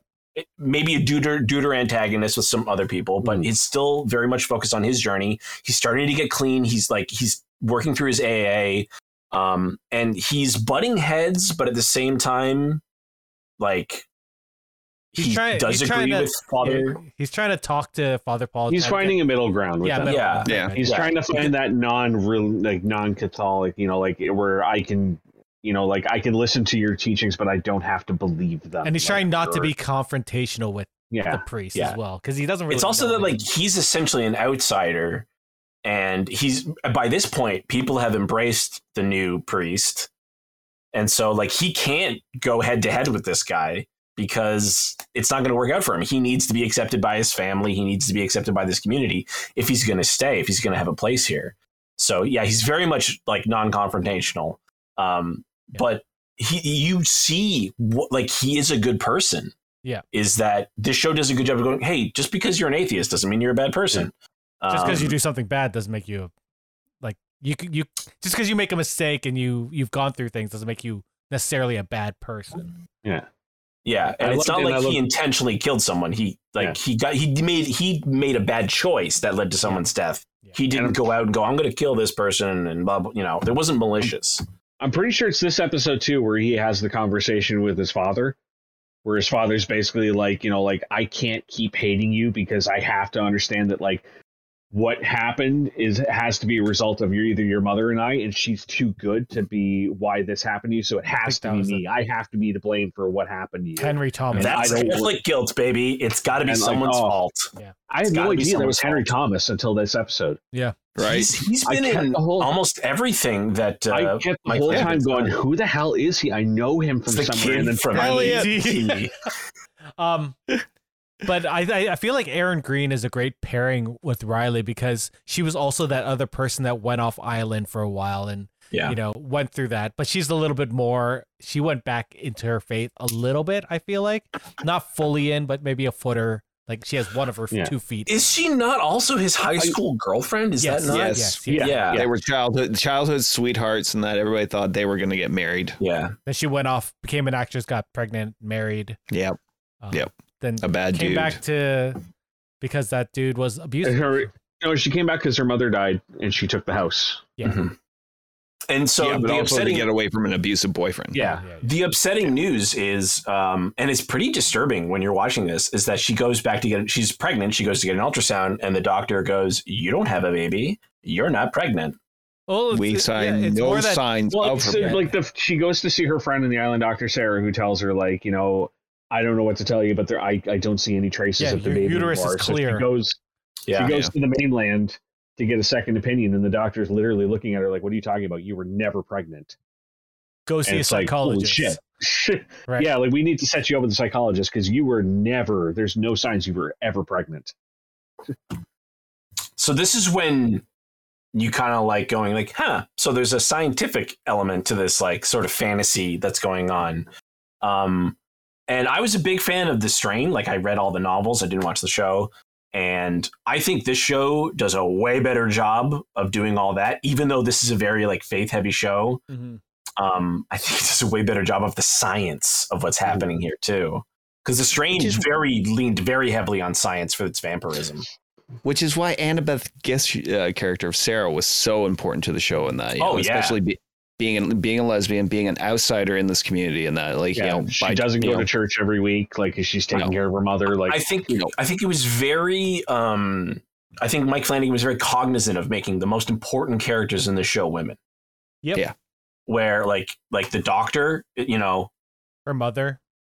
and and Bev Bev is like pushing all this stuff, right? Yeah. Like Bev, like it's really like the, a woman of science and a woman of of faith, but like one of them is actually an altruist and one of them is very selfish. yeah, Um, Oh. and it doesn't didn't matter what side they were on. What mattered is what their intentions were. We didn't mention that Bev realized that Father, whatever his name, was actually Monsignor Pruitt, like way earlier. And when he dies, she's like, oh, yeah, it's shit, actually in episode Monsignor. one. She goes to visit him. She looks at the paint. Like it's it's very. She the thing knows is, the it's picture. very subtle. Yeah. it's all very subtle. Like Yeah. like I really think if you watch this throw with a fine tooth comb, what doesn't make Yeah. any sense. So now, now, now I'm thinking, looking back back, on it. it, like I don't think anyone. I think he. I think he poisoned himself.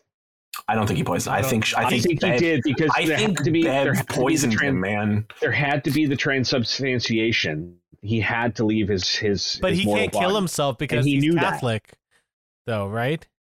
Yeah, but he's not gonna go to hell. Well, he's gonna go to hell now, probably. yeah. I just don't think. I don't think Bev at that point knew just Yeah. exactly what was going on It's a weird to the point of I need to do this for this to happen. I don't know. It's it's, it's Here's the thing. I don't think she cared.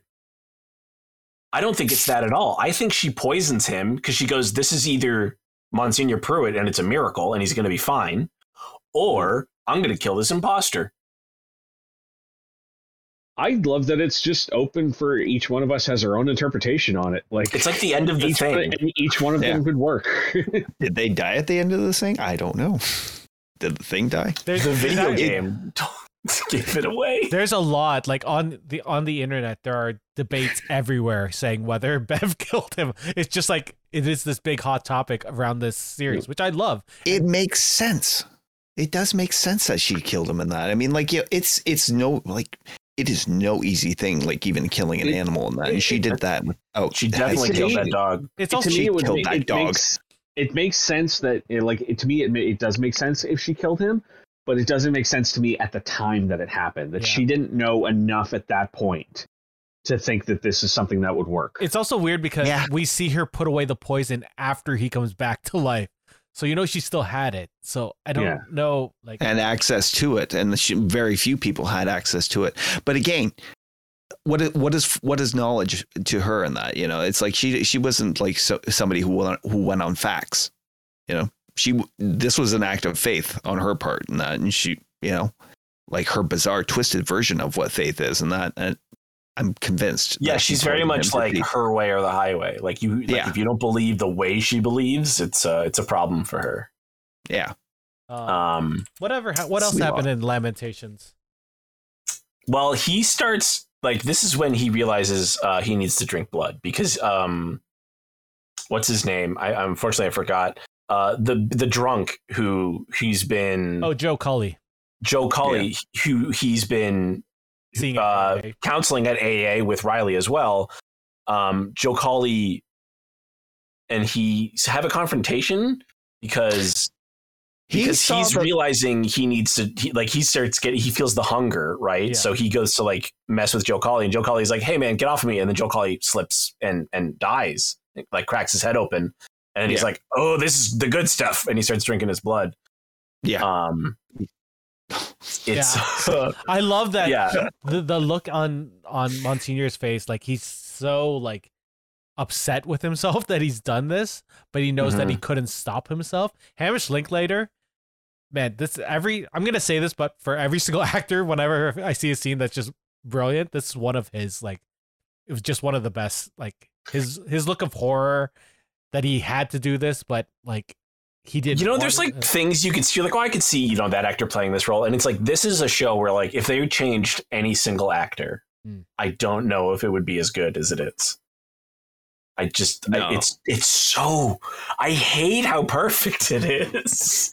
And I again, hate it. like story wise, this is lamentation, so it's all about grief and Mhm. sadness. Like where he's dealing with that.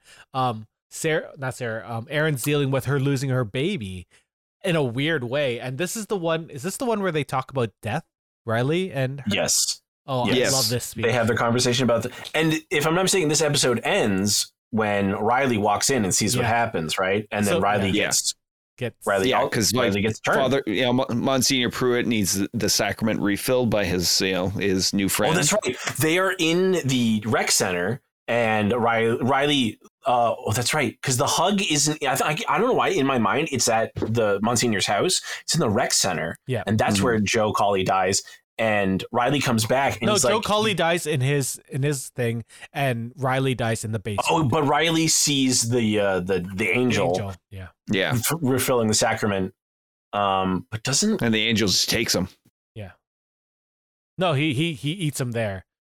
Yeah, yeah he doesn't he he takes someone out. Where does he? Who does he take away earlier? He, he he doesn't take Oh, any. He takes uh, like a random. There was a side t- guy.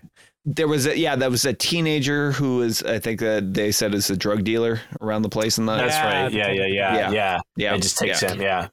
Yeah. Um, this um yeah. So this is also I think where we start seeing Sarah's mom getting much better way younger and way because like, she's getting she's getting private mass by the Monsignor. Yeah.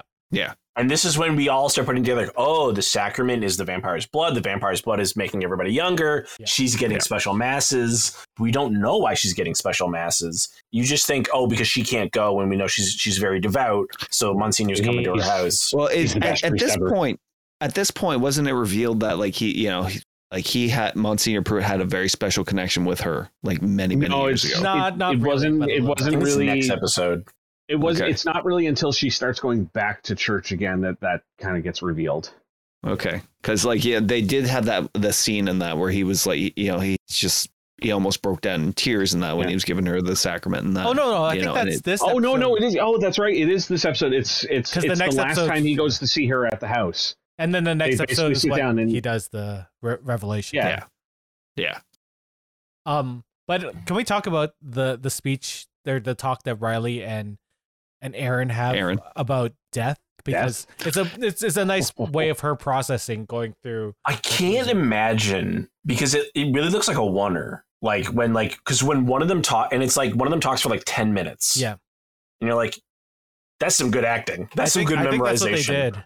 Like, and it's very telling that she spoke not on behalf of herself, but she talked on behalf of her child, which I thought was a little neat. And it's fully a religious take on where death is. And Riley goes Yeah. straight to the scientific, and the the mirroring of this and her speech at the end, which sort of has both the science and I guess spirituality mixed together Yeah. is is it's just so well done. I well the girl who played Erin Greene, um, She's Kate in Siegel. all of Kate yeah, Siegel. she's in all of uh, Yeah. Mike's stuff. She did But such But a I'm glad they I'm glad they tackled that. You know, it's like you know, how do people, you know, who are non-religious background and that approach death and that? What do we make of it and that? You know, if we don't believe in the idea of a soul or an afterlife or a heaven and that, it's like how you know what keeps us kind of afloat I saw a great meme recently, and I'm sure it's been around a long time, but it was uh you know, it's like you telling me if I do this I get eternal life. Basically, like, yeah, like no thanks, I've had enough life already. Like, like I've, I've been here long enough. I don't need any more after this. Yeah. You know, like that's um, it. That's the meme. and yeah. So I, I guess it was it was a good way, and the visual. This is the time when I when um Riley's visualization of his, you know, his dream of being on the boat and being in this endless lake, and his sort of his grief about killing someone, and him at odds with his faith, sort of came together with um the science of it of of his belief of death, and. it, it's wonderful because in the next episode, I don't want to go jump ahead, but the next episode when he starts seeing the stars and everything, like it's sort of mirror. Well, It's sort of I mean, it's the start of the next episode. We can jump into it. yeah. well, yeah. So he no, because start of the next episode, Erin has file is filing a missing report because he didn't show up. Like we don't find out he comes back to like midway through the It, there is a Tarantino in episode five, isn't there? Where they go uh, back to his point of view, right? That's at the end. Yes. We go we go Yeah. through the whole day and then we come back. Yeah. It's at the end when he's telling her, like, when he's telling her the story, like, you're not going to believe this, but I need you to listen. Like, Yeah. God, that's that, when we go back and retell it all. And that's the Gospels, which is great because he, he's book telling five his- because God's what is it? What is it in the Rocky goes? Good speed, God speed, God spell. No. Um, so book book five gospel Sheriff Hassan fields multiple missing person reports as the town prepares to gather for Good Friday to protect Erin. Riley begins the truth. Oh, sorry. Riley br- brings the truth to light. Uh, Have I got it wrong? Oh no, the very end is We could, the, The- end of the episode last- five is that Yeah, It's- it's like the the last- Friday. the last 20 So- minutes of this episode is Riley and, and Erin on the boat. Yeah. No, yeah. What I'm what I'm thinking, I'm like, because we've already had Easter. No, we've only had the start of Easter because he's talking Yeah. about Lent, right? Yeah, yeah. And he's like, Yes. why is Lent so important? Because that's Ash Wednesday, yeah, we're right? going right, through right. Ash yeah. Wednesdays throughout. Because I'm thinking like towards Easter, blah blah blah. It's like, but people, he's resurrected not on Easter. That's way down the line. yeah. Next next episode is Easter. It- Yeah, the yeah. midnight mass. Oh, So- also also we forgot to mention that um the the Monsignor started doing mass at night because he can't go during the day. That's why. we Well, found since in the his death, he does Since that. his Yeah. yeah. I mean, there's a whole thing. I mean, we can't go. uh, We can't go over every little tiny thing. I but think there- that one's yeah, sort of the important. reason. The reason the show's called Midnight Mass is because they start having. But the thing is, they don't have it at midnight. They have it at night. Yeah. Yeah. But it's but night mass doesn't sound as. But the midnight mass is the Easter vigil, which is very important is. next episode. I, Yes. I have a quick question. While I was pooping, did we go over what happened to Joe Collie with the Reverend? Yes. or Yeah, with the, okay, Yes. all right. Yes. yeah, he he went poop and died. Yeah. um. So yeah, this episode. Well, I already said it, right? I already. Yeah, you you So yeah, that's right. So this is when this is when Erin Greene comes to uh, Rahul, Ko- I'm sorry, Rahul Sheriff Hassan, and it's the second missing persons report because he's already had. Um, is Joe Um, Collie reported? Bull. No, Collie. Joe, the the drug Yeah. dealer who Oh, Yeah. uh, has been reported missing, and who technically the sheriff was sort of investigating, but sort of not. Um, but her his mother is very upset because you know it's a human being and he's missing, and you know they want to blame His different name is people. Bill, but they call Yeah. him Bull. It's it's one of those things. It was like like one of those things where it's like you know you don't even know this person's name. It's like yeah, I, I did. you know everybody can't be important to everyone else. Unfortunately, it's not how life works. We we have a limit. Um, but uh, yeah, so I think it's a second. It's a second missing persons report, and he's like, huh. Well, there's nothing I can do about it because uh, the island's only so big, and I can I yeah, can't he- like and he has absolutely no resources. Yeah. That's the other It's thing. him. Is it this scene? He also goes like, "I don't even carry a gun." Yeah. Or is that later? Uh, yeah, yeah. yeah. Oh yeah. He. This is when he explains like, yeah, he he was uh, he he wanted to basically break the stigma after 9-11 as a Muslim, and he wants to fix all this stuff, and he just gets like pushed out of Wait, his police what- department. This- That's not, that's, is not, that's not this one. That's Is it? No? That's Okay. when That is- Sarah. this That's That's the during doctor. The black, no, during the, the, doctor. blackout. Yeah, we're talking about Erin talking to. Oh, okay. yeah. Uh, okay. Um, yeah. So he, but he goes to visit Joe Collie, but Joe He Collie's goes not to there. yeah, he goes to see Joe Collie because of Bowl. Because But Joe was Collie's not there. Person some. Joe Collie's gone.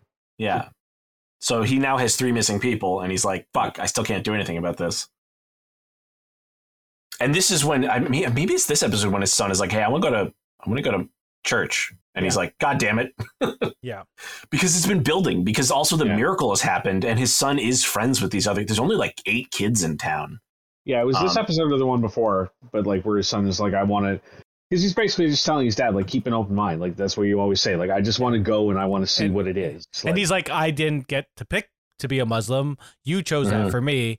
I want to do this for myself, and I think that's a good way of, you know, you know, if you It is, but to. we also really don't want that boy to go to that church. yes, that's true.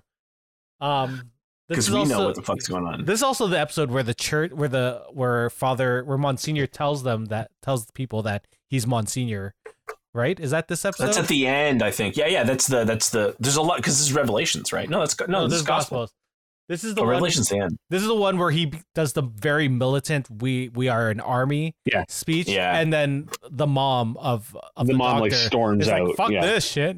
Who is like Yes. super young? At this point. She's fully like in her twenties. She's, she's got all her senses. She's got all her senses back. She's walking for the first time. I say like, you know, she'd she be in didn't her even- forties at this point, not not twenty. Yeah, I don't think they But put she- any makeup. I don't think they put any makeup on the actress who's like younger than me. It's the late late thirties, early forties. The last episode's when she Wow. looks really young. she's looking good. She was looking good compared to what she looked like before. Uh, yeah, it's it's. I think what we just need to focus on is what happens with Riley because it is so good. Like it's not what I expected at all. I think it's important that we talk about the mom because she had this previous relationship with this priest who has um Yeah, but you know- none of that matters until but but but we find out It that does- they, they had known each other and yeah. The relationship between them does Brent just freeze. matter It because does that does dictate how story ends at the end. yeah yeah um but yeah let's go back to let's go to riley Okay, so Riley, we know Riley's been having this dream or this vision or whatever. Not, yeah, not vision, but uh, this nightmare essentially. yeah, he comes. Yeah, he comes back to life, and he realizes he's been turned and all this stuff, and uh, he's very upset. And of course, Monsignor Pruitt tries to convince him, and One- he's not having it right? Because he's already not on that side of things. He's already he's like this is this is if there someone was going to say the word vampire, it would have been here. Yeah. Um, and there's that's a why i don't think vampires exist. there's a really great line right where he goes to the monsignor right i think right before he leaves and he goes did you jo- when i was dead on the floor did you drink my blood too? Ah, yeah. And he's like and he's like because this you said we're not allowed to lie here right we're not lying and the monsignor hesitates and he's like yes i did and he goes that like he doesn't say it but he's like that's fucked up Yeah. that's not gonna happen with me he's telling all of Uh, this to erin greene by the way he he goes to see her at night because she would be worried about him he had disappeared Well, he's been missing all day to her Yeah. as well, right? Yeah. Um, and then he goes, "Hey, well, you know, he done it. Well, hold on, hold on. We gotta." He asked her to get into a boat with him and ride and and row out. And I'm like, "Oh my god, he's gonna like corner her and she can't escape." The Yeah. impl- he has a boat. There's an implication. yep Like this I- is terrible. I unfortunately like I accidentally spoiled the the ending of this episode for myself and I was really upset that I, i i assumed what happened was gonna happen Because there's this is like the high point of tension in the show, yeah um, where you bug, think right because you because you think like he's going to do something terrible because he's afflicted with what you know the Monsignor's And afflicted she with. thinks that he's going to do something terrible in that, and she's you even see it in her eyes. She the looks way she very was- worried. the way yeah, she's talking to him in that. If there's help that you need, I will get you that help. And yeah, you know, I don't know why you brought me out here. If you want me to be scared, yeah. he's like i don't want you Yeah. to be scared And then when he goes, run. he goes, I didn't, I didn't bring you out here to get you to put you alone with me. I rode out here so I had nowhere to go. oh And I went, oh my fucking god. because you can see And the then- light going brighter just in Yeah. the scene Yeah. it's beautiful You know what I thought of, which is actually I love was one of my favorite vampire films, Forty Days of Night. Yep. Um, I know it's based on a comic, which I've also read. Um, when Eben is like he, he I because I thought I don't know why I don't know why I thought in a Mike Flanagan like vehicle I thought oh he's gonna like fight the other vampires. no, he's not Eben from Four Days of Night. He doesn't go like he's he, he goes, No, I gotta prove to somebody else that this shit It's- is real and someone He will needed- believe me. he, He cared knew about her more than anybody else. Yeah. it's not even so much that he knew Erin's connections to the people in that town, and he knew that no one is going to believe me if I Mhm. tell them what's going on, but they would might believe her. Yeah. And the only way that I can get her to believe is sacrifice myself. I also God. think he's the only one who doesn't ever give in to the hunger as well. Yeah. No, And- his parents didn't. Oh, that's true. No, the parents didn't. So something special about them. Parents, the parent. No, it's it. It ends up just being that They're it- good at the people. of- well, I, you know what? We'll get to it. Like I don't want to talk about that until we get to. But that. like, but I, I part of at this point, all you can like, you don't know. But I- in my mind, I was going, it's like, oh, because he loves her so much, like Yeah, so I'm- much more, and like he just because he doesn't want to hurt her because of also what he's done already in his life is he doesn't want to hurt anybody else ever again. I'm horribly distracted by that good boy on Hop's yeah, there's a good dog. yeah Usually Um, there's a cat. and um we didn't talk about Oh, we it, know but- what happens to cats, though. yeah. Yeah. we didn't Oh talk about God, it we know what happens to dogs. oh we didn't talk about about the the way that they shot how the vampires see everything and see light and see um, people's blood was so unique and It's very subtle I love- too. It's not. Yeah. Like how the lights all have like a little like aurora like uh, Yeah. around them. Like it's oh, And It's like an astigmatism. He had a- he's got Riley had a he Riley had an amazing little speech in that earlier and I don't know if it was earlier in that episode or before in About that, the but like about how like yeah, about the That was the stars. last about like yeah. Yeah. Was it the last episode about, about no, but how we how Yeah. we used to look out to the hills and that in the you know in the That's prehistoric times and that and we'd see small tr- we'd see firelight and that and look you know knew that there were people out there and that Yeah. and that's why we looked at the stars to the you know to see more you know firelights and It's- that that it we're was just searching another for. example of like it's just another example of the show loves to like a few episodes earlier like we're gonna set this up for this to happen like oh This is One what happens I- when you have oh, sorry. years and years and years of pre-production able to, Yeah. you know, put something together. One last thing I'd like to say about Riley and that and his decision and that, uh, but he all, going what he went through in that with alcoholism and eventually causing the death of a young woman, that he didn't let this new addiction and that you know lead him back down the same Yeah. path, which is why he was able to you know to resist so much. That's yeah. I- I'm thinking it's not just that like because whatever it is with his parents, like I don't know, we don't know why his parents later on, but like for, with him, you have all these things that make it seem like why he can do this that other people can't. Even though we've only ever seen I- one other person Yeah. unable to resist. like I said I have theories on that but I want to wait till we actually get to that point on it to talk about so But the what I will the- say about this scene, like when Oh, I go like, I loved just how this scene was structured too, where like we don't see what's happening to him, but we see his perspective of like the woman he killed in the car accident, her hand. reaching her hand out to him and everything, and just the way that it juxtaposes all of a sudden that quick cut to Erin screaming was like Oh. just so jarring and hit me hard. and the the just the image of him like falling apart like Yeah. being lit on fire uh, terrifying like it's, it's wonderful but terrifying I remember Eric Eric was asking about the boat. He's like, As soon as it minute, happened, I was like- the wooden boat. there's a wooden Fiberglass. boat and she's on fire That's what I thought too. I'm like, he brought her out there to drown her.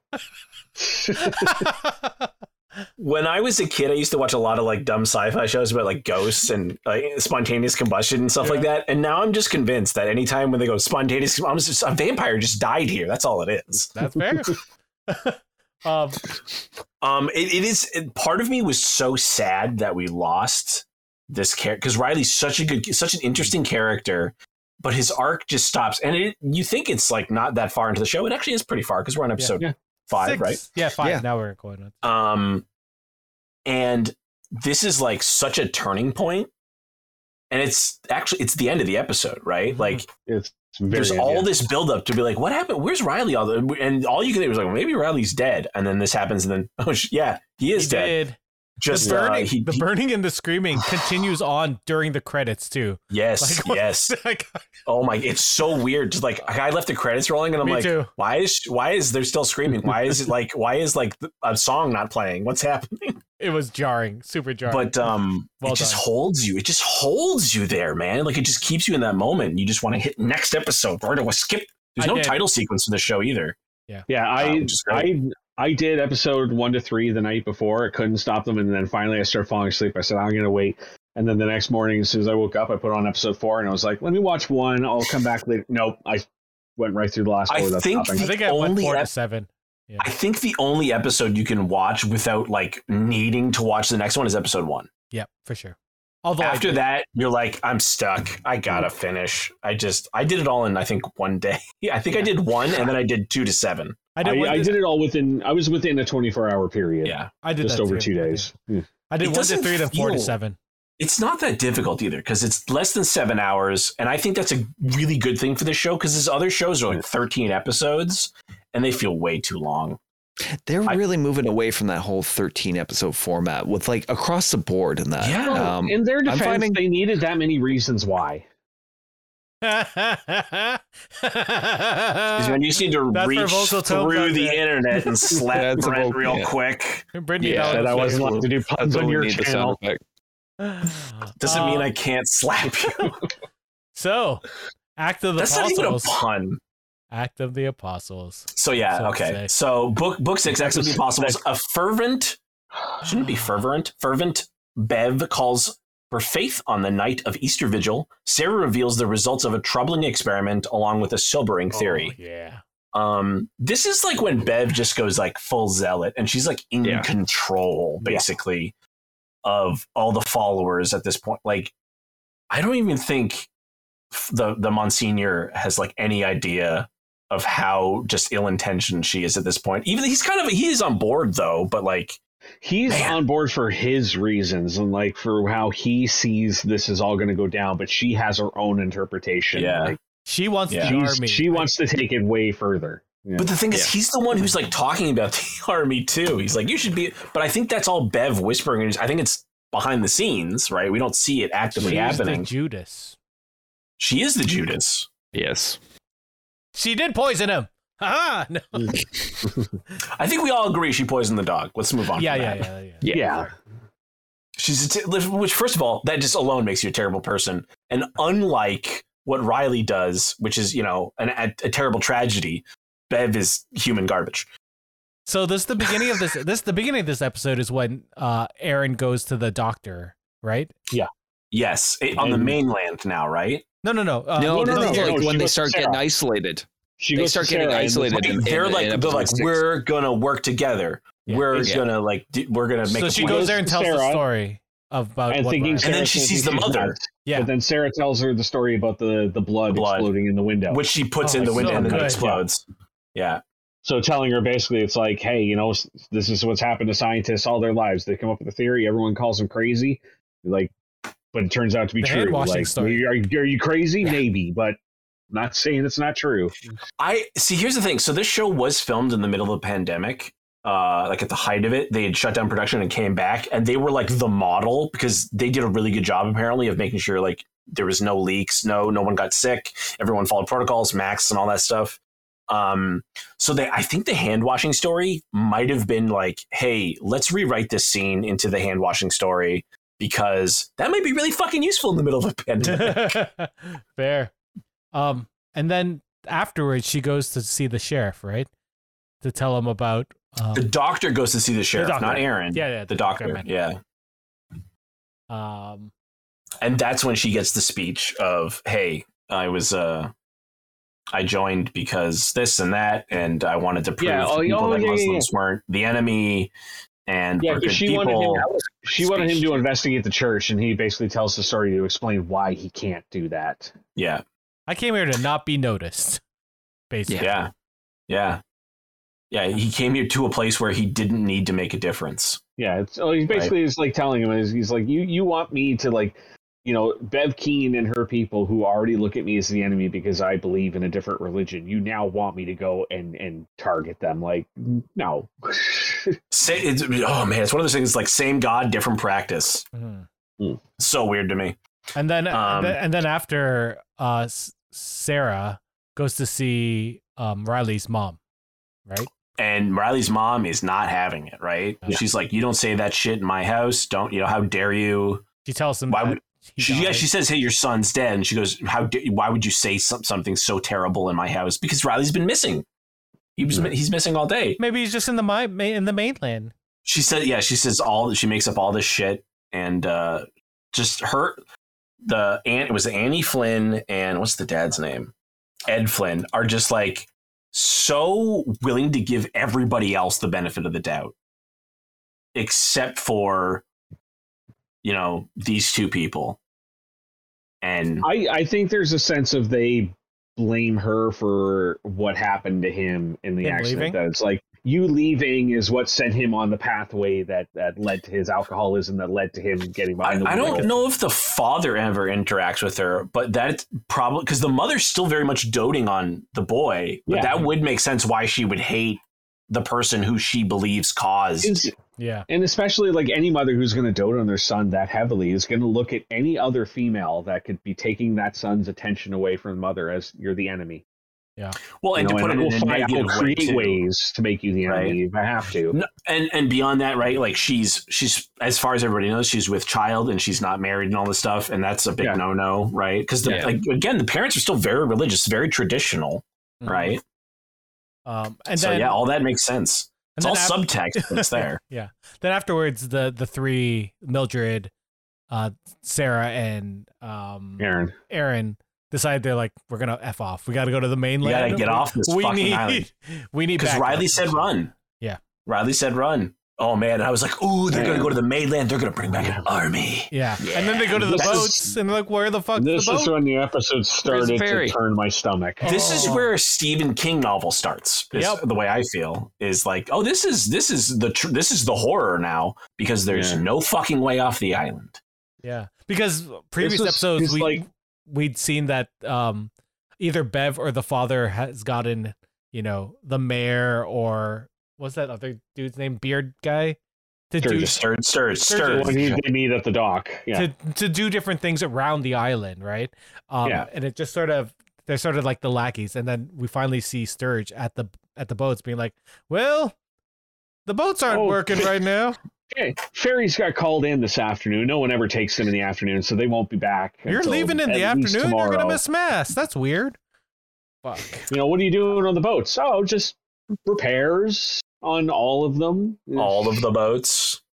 All the preparations for the at that- mass. Yeah, it's when your heart the- starts starts like just getting lower in your chest. Yeah. Yeah. Because like at this point, like, like, oh I, no. I had pretty much like I think a lot of us had probably pretty much figured out what was going to happen in Easter Mass. And Uh, so yeah. all of this little build up in this episode, and especially that goddamn candlelit walk when they're Oh, all, man. all Oh, singing. When they start, I started so to eerie. just visibly shake because I knew what was coming, and it was just. I'll, I'll take a second. The, the music in this, the way that they do all those like harmonic hymns, like singing over top of everything, Mhm. um, is eerie enough as a uh, as is. But I think if you go back and watch the show again, knowing everything that happens and hearing those same hymns, it is just going to gut punch you even harder. And right before Like, they started ugh. the, the the thing, they turned off the tower, right? They turned off. Yeah, they cut all the kill telephone all the power. They cut And then power they're like- and then they yeah they, they shut down the cell tower as tower. well. Well, they were going to shut the cell tower down. Then he's like, "Oh, don't shut it down yet, because if we shut the cell tower down now, someone's going to think someone's going to know what's going on. Let's wait and do it later." And they say like what the mainland's methodical eighty thinking about it. miles, right? Uh, 130 Back to- either way or something like that. It's so it's like it's just enough that you're like nobody's fucking rowing that. No. before- yeah, you know, they, like, they even no, they even gonna- say that. They even say that in the episode when I think the son is like, "Why don't we take the canoe?" And they're like, "There's no way a canoe's not going to make it." like it would if you you know could somehow row for fucking eight hours straight, right? Like, and and you're not going to. You're going to be exhausted. Yeah. So they do their eerie walk to the church, Oh, and this is this is the moment when Monsignor Pruitt reveals himself to everyone, right? yes, Because he's like, you know what? yes. I said I've, I've been Father Joe or Father Paul or whatever. Um, I gotta get that right one day. Um, It doesn't matter. and he's like, no, I'm actually Monsignor Pruitt the whole time, and we're gonna do this miracle. And he gets Bev to get a be- volunteer and a cup. No, he calls Oh no, he, Sturgis up. he calls Sturgis up and gets the It was cup it was already back. preordained that Sturgis was going to be the now, first one. now he we calls should him up. ma- maybe set the scene a little bit. Everybody in town, but those three. Actually, no, those three women come. No, they, everyone. everybody, everybody comes. Everybody is there, even including the sheriff. the sheriff and his son. His and son the sheriff the whole time has been like, "I don't want to be here. I don't want to do this." You know, like And his son's like, Like- you got to do this for me. Come on, just do it for me Yeah. this one time. And he's like, all Yeah. right, I'm bringing my fucking gun. no, no, no, no, no, no. As far as we know, he doesn't have a gun. That's true. That's true. true. He does say he doesn't have a gun. Um, But we see in the back of the congregation or in the back of the church, and that Bev has out has like lined up all these cup plastic cups in that Mhm. Jonestown Oh, style. God, that scene too. Just that shot of all the cups. So many cups, and then the poison right at the end. And kind of to Yeah. Oh. Um, and as Monsignor Pruitt is talking, you see a couple people like, "Oh yeah, yeah, I believe that you're Monsignor Pruitt." And then there's a couple people like like Riley's parents, and then uh, a couple other people. They're just like, "That seems pretty fucking weird, isn't it?" It's pretty Yeah. weird. And then they bring out Sturge and the cup, and he starts dying in front of them, and they just start freaking out. And the other people are like, "Oh my god, what's gonna happen?" That's where I was Everybody, like, everybody's fucking- freaking out at the part where he's dying, and even the because the sheriff is like, "You can't fucking," Hmm? right? Because the sheriff's like, "You can't fucking kill somebody." Yeah. And then uh, But they then he do. Back. Not only that, but we get to meet the angel. Oh yeah, Yeah. did that happen? Yeah. With that same. Oh, Yeah. It's it's the he- sheriff gets up and tries to take his son and go out, and then as they're like walking the back of the church, the angel's standing there, Yeah. Yeah. Oh. Oh, that's fucking creepy.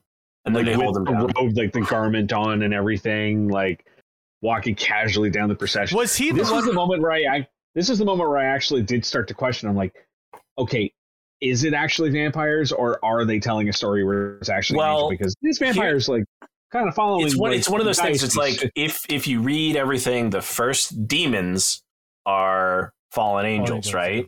yeah, So it's like, is it an angel? But like, I can show you. Like, I have a book that actually has like how they describe angels in the Bible, and it's like thirty-seven wings around a, a fire that's got thirteen eyes, and it's like, and like they say Multi-faced and stuff. It's Yeah, crazy. and they say it a bunch of the show. It's like you know, uh, Monsignor Pruitt just hammers that home where he's like, you know, every time somebody sees an angel in the Bible, they say, "Be not afraid," and I'm like, that's because that person was on fucking acid. Yeah. Like Um, Moses saw a burning bush. It was- there was a Come lot on. of peyote going around back then. yeah, yeah, a lot of a lot of DMT happened. Yeah, there's something I was gonna say about the And the- angel, and I totally forgot it. Fuck. Does it Like show how- its wing? Does it do like the wing thing? It does it at It the gets Yeah. up, Yeah. yeah. he gets up on the altar and then like spreads the wings out just to kind of like further How, solidify it's how an does angel. a devout Catholic go? That's fine. Because, That's fine. That's okay because that's worshiping a false idol. Yep. But that's Even if it's an like, angel, it's a false idol. You don't do that, right? But they're not. I not. know- I know. But they're not worshiping the angel. The angel is nothing more than a symbol that justifies their faith, Right, but it very clearly obfuscates Jesus on the cross Mm. when it does that. Right? It, it's going, no, no, no, look at me, not the actual thing. It's saying, look at me. And that's, Plus, it's giving its blood, not Jesus's blood, right? There's something like, as a Catholic, you're you're not gonna, you shouldn't cross. I get you shouldn't cross any of these lines. but This is that's a that's a this- weird line. yeah. this point in the series is Oh, so they're both confusing. in, it must be so confusing for everybody in the at that point in the series and that because not only do we get like you know they've witnessed a miracle that you know a a, a, a girl who A was paralyzed, paralyzed girl, yeah. gets up walks everybody must realize at some point that you know they are getting younger and they can't explain why and it has all connected to the church so And then they see a man come back to life, which to me would just be like, well, he just clearly faked his death. Did it's feed Like, on? if you're in that moment, you're like, well, the guy just coughed up some blood. That doesn't mean it's real. Did to he me, that's feed on where someone? everybody. That's that's He where does, everybody he does end up feeding, yeah. Yeah. yeah. to me that's where that's the point where everybody kind of like fell in it's like Yeah. the angel was one thing Well, it's not seeing that was everyone, one thing but that was more shocking for everyone but seeing him come back and especially after like the priest is like you know just you're this is going to be scary but you're going to see something that you you won't believe but, but Yeah. when you see it you will be you will be a believer But I don't think So when- everyone when he believed it at that point. no but i think it's when sturgis gets up that that's suddenly when everyone starts going like holy shit this g- give me that like I think it, I think that's where the line was drawn, but I don't think everyone was there because a lot of people were just like, "Fuck no, I'm not gonna go through death to do this crazy shit that I don't know what's." No, gonna and a lot of them were slow. Like Allie was was the first one after Sturgis happen." oh, to be like sad. that was mm-hmm. heartbreaking Yeah, we when he didn't- looks at his father and just says like you know I choose God and drinks like oh And my then died. god It's like, guess what? Your father also chose God. Ah. God Yeah. damn it. It's the same one. I have Uh, a friend who is like a practicing Christian, not cat. He's like Ang- Anglican or something. He's in the states, and I joke. I make a lot of jokes about religion, but I say Christians, and when I mean Catholics, and he gets like upset because he's Christian. And I talked to him about because I got him to watch the show, and he loved it. Yeah. and I was like, nothing. It, it drives me so insane because it happens a lot in the Catholic Church where there's a lot of hypocrisy, Mhm. right? One hundred percent. Where and that's what you get a lot in this show. It's like all those worst characters are like yeah yeah i'm a catholic. And it's like okay but you don't live by any of those tenets. Mm-hmm. Well, just looking at what's going on in Canada, right? Like with all the indigenous schools or the yeah the graves th- and like stuff. residential schools. Oh and my just god. The, just the years and years of the the Catholic bishops, like that's our main that's our main uh, head of the church in Canada. The the the um, some it's a the- district manager for the yeah. church yeah, and for years they were like, you know what? Yeah. That happened in the past. We can't we can't apologize because we weren't there. I was like, just fucking apologize. Like it's seriously. not like it's like do, it's so en- does- endemic do i of the way- personally like uh, apologize for someone else owning slaves? Not necessarily. Do I apologize? Do I think it's terrible? Do I apologize for like uh like a group owning slaves? Yes. As a as a white person, yes. Yeah. I apologize. That's awful and I wish it never happened. Yeah. hmm If you were but the thing is you're an organization that still exists And that has the- benefited from all that stuff. You're still But around. And it's not Your like legacy is still there. it's not like they just stopped. Like they stopped many many years ago with The these last one closed in the 90s? 97 like i was Yeah. in school still in high school when Yeah. they were still there like i could be one of those people if i was indigenous right we could all pretty much have gone to those schools at our ages which is crazy to think about I mean, like I can tell you, in my family, my grandfather, when he was a child, he spent most of his childhood in a Japanese internment camp in Indonesia. Hmm. Like people say bad things about internment camps in Canada, and it's like I want you to understand that like that happened everywhere, yeah yeah and it's and it's bad everywhere. Like I have his like he wrote like a memoir. I know I know he didn't talk about it a lot, but he talked about it a little bit, yeah like the And- kind of stuff where you're putting sawdust in your food so you feel more full. yeah Like It- yeah like my, it, it's terrible.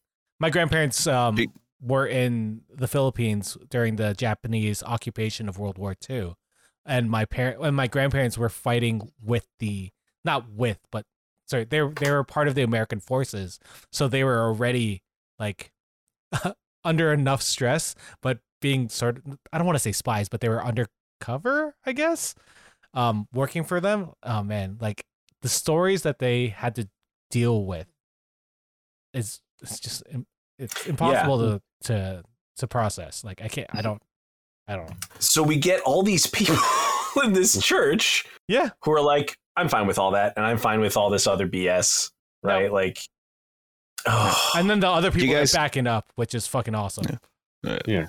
because you can Yeah, yeah, the groups Say real Form. quick. Uh, are you guys familiar with the Magdalene sisters? no No. It was a convent in Ireland um, that basically, like, any girls who were considered wayward girls, you know, who got pregnant or that, well, unwed and that, were basically sent to this convent to live out their lives. Uh, their babies were adopted off, uh, you know, to like rich people. Uh, and they were put to work at a laundromat for the rest of their lives. They could never leave. If they tried to leave and that, they were usually brought back by local authorities and that. And the nuns were brutal to them. Weren't- For many women, it was their only escape was like suicide and that. And this con- Oh, convent continued on through till the 90s.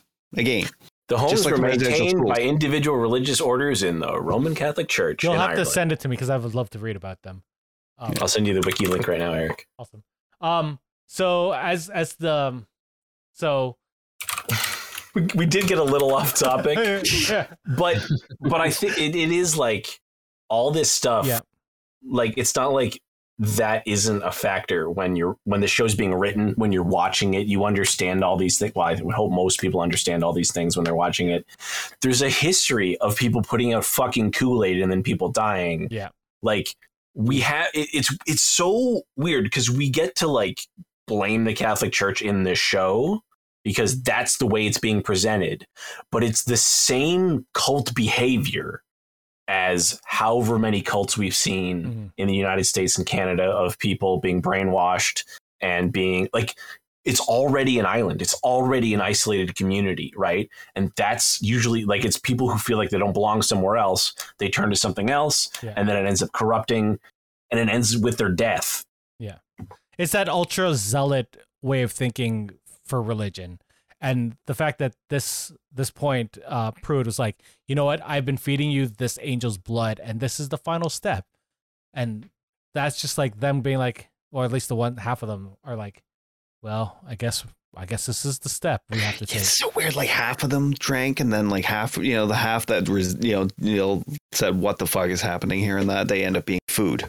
You know, like you know it's a TV show or a series or whatever. But like in that moment, you're like, does one person not go, wait, this is poison? Mm-hmm. I'm. You want me to drink? Po- you could kill. Wait, wait. You're telling me you could kill me anyway, and you want me to go out with rat poison? And the, the- Really? It's it's because well, it's, it wasn't so much that you know like we want you to go with rat poison. It was more so of like we want you to do it to yourself. Mhm. We need Yeah. you to, to be Oh yeah, because then and Ben Take this, Kane didn't take kill those. anybody, Yeah. right? Yeah. And as soon Yep. as people start dying, the sheriff shoots the angel, right? And the, and, Hmm. the- and then Well, the first angel- he shoots. First he shoots the Monsignor. in No, the no, head. no, no, no, it's- that's yeah. Mildred. He's no, he no, he shoots Monsignor in the head. Oh no, no, no, no, that's Mildred, true. He, no, he shoots, shoots him, Does it really? Mildred shoots him in the head, and then the angel grabs her and scoops her scoops up her out out. there. Yeah. Um, but um, before he shoots the angel because people start dying, he Yeah. gets taken down by all the people, right? And um, and then Mildred picks up the gun and pop. Yeah. It's just this whole sequence was just so beautifully shot. Where like in No every intended. sequence, yeah, in every in every scene, like in every single shot, you see like there's a person in the background drinking the cup, And next other to people a going like, "No, who's no, already no." drank and is dying, next to two people who are like, "What the fuck is going on? Get the fuck out of here!" Like in every shot, there's like all of those perspectives all going on in the foreground and background. And it was just like it just puts you in that chaos. Also, Sturge So- locks the door after. Yes, they do. Mhm. Yes, I want to I want to jump on that point, Brent, because that scene is shot at the height of the COVID pandemic in North America when everybody was like realizing how dangerous it was when everything was shutting down. Yeah. Um, and because I, I, you know, I'm, I'm a fan of Rahul Kohli. I watch, you know, he's on podcasts and stuff, and I watch Yeah. him, and I follow him on Twitter. And like, there's two guys on top of him, and they're they're there like for the whole scene, right? Mhm. And this they're packed in this church, which is obviously a set, but they've packed all these people into this tiny little area. No one got sick, like nothing bad. Uh, luckily, you know, knock on wood, nothing bad happened. They were, like I said earlier, they were like the model for how to film during the pandemic. And I've said before about other shows during the pandemic, it's like, yeah, unfortunately, you know, filming was impacted by the pandemic. It, you know, s- whole plot lines are thrown out, like in Falcon and the Winter Soldier. But we can't judge the show that they tried to make, or they wanted, they don't wanted to make. We got to judge it on the show that we got. And in this case, right, we got something phenomenal. Hmm. And it's like, so we know we can make good stuff during the pandemic. We know we Yeah. can make phenomenal TV and movies, even though there's all these safety precautions happening. Yeah.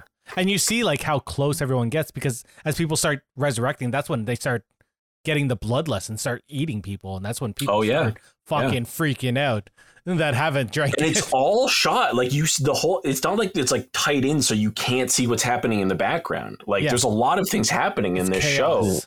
It's like watching that uh, fight, that church fight scene from uh, Kingsman.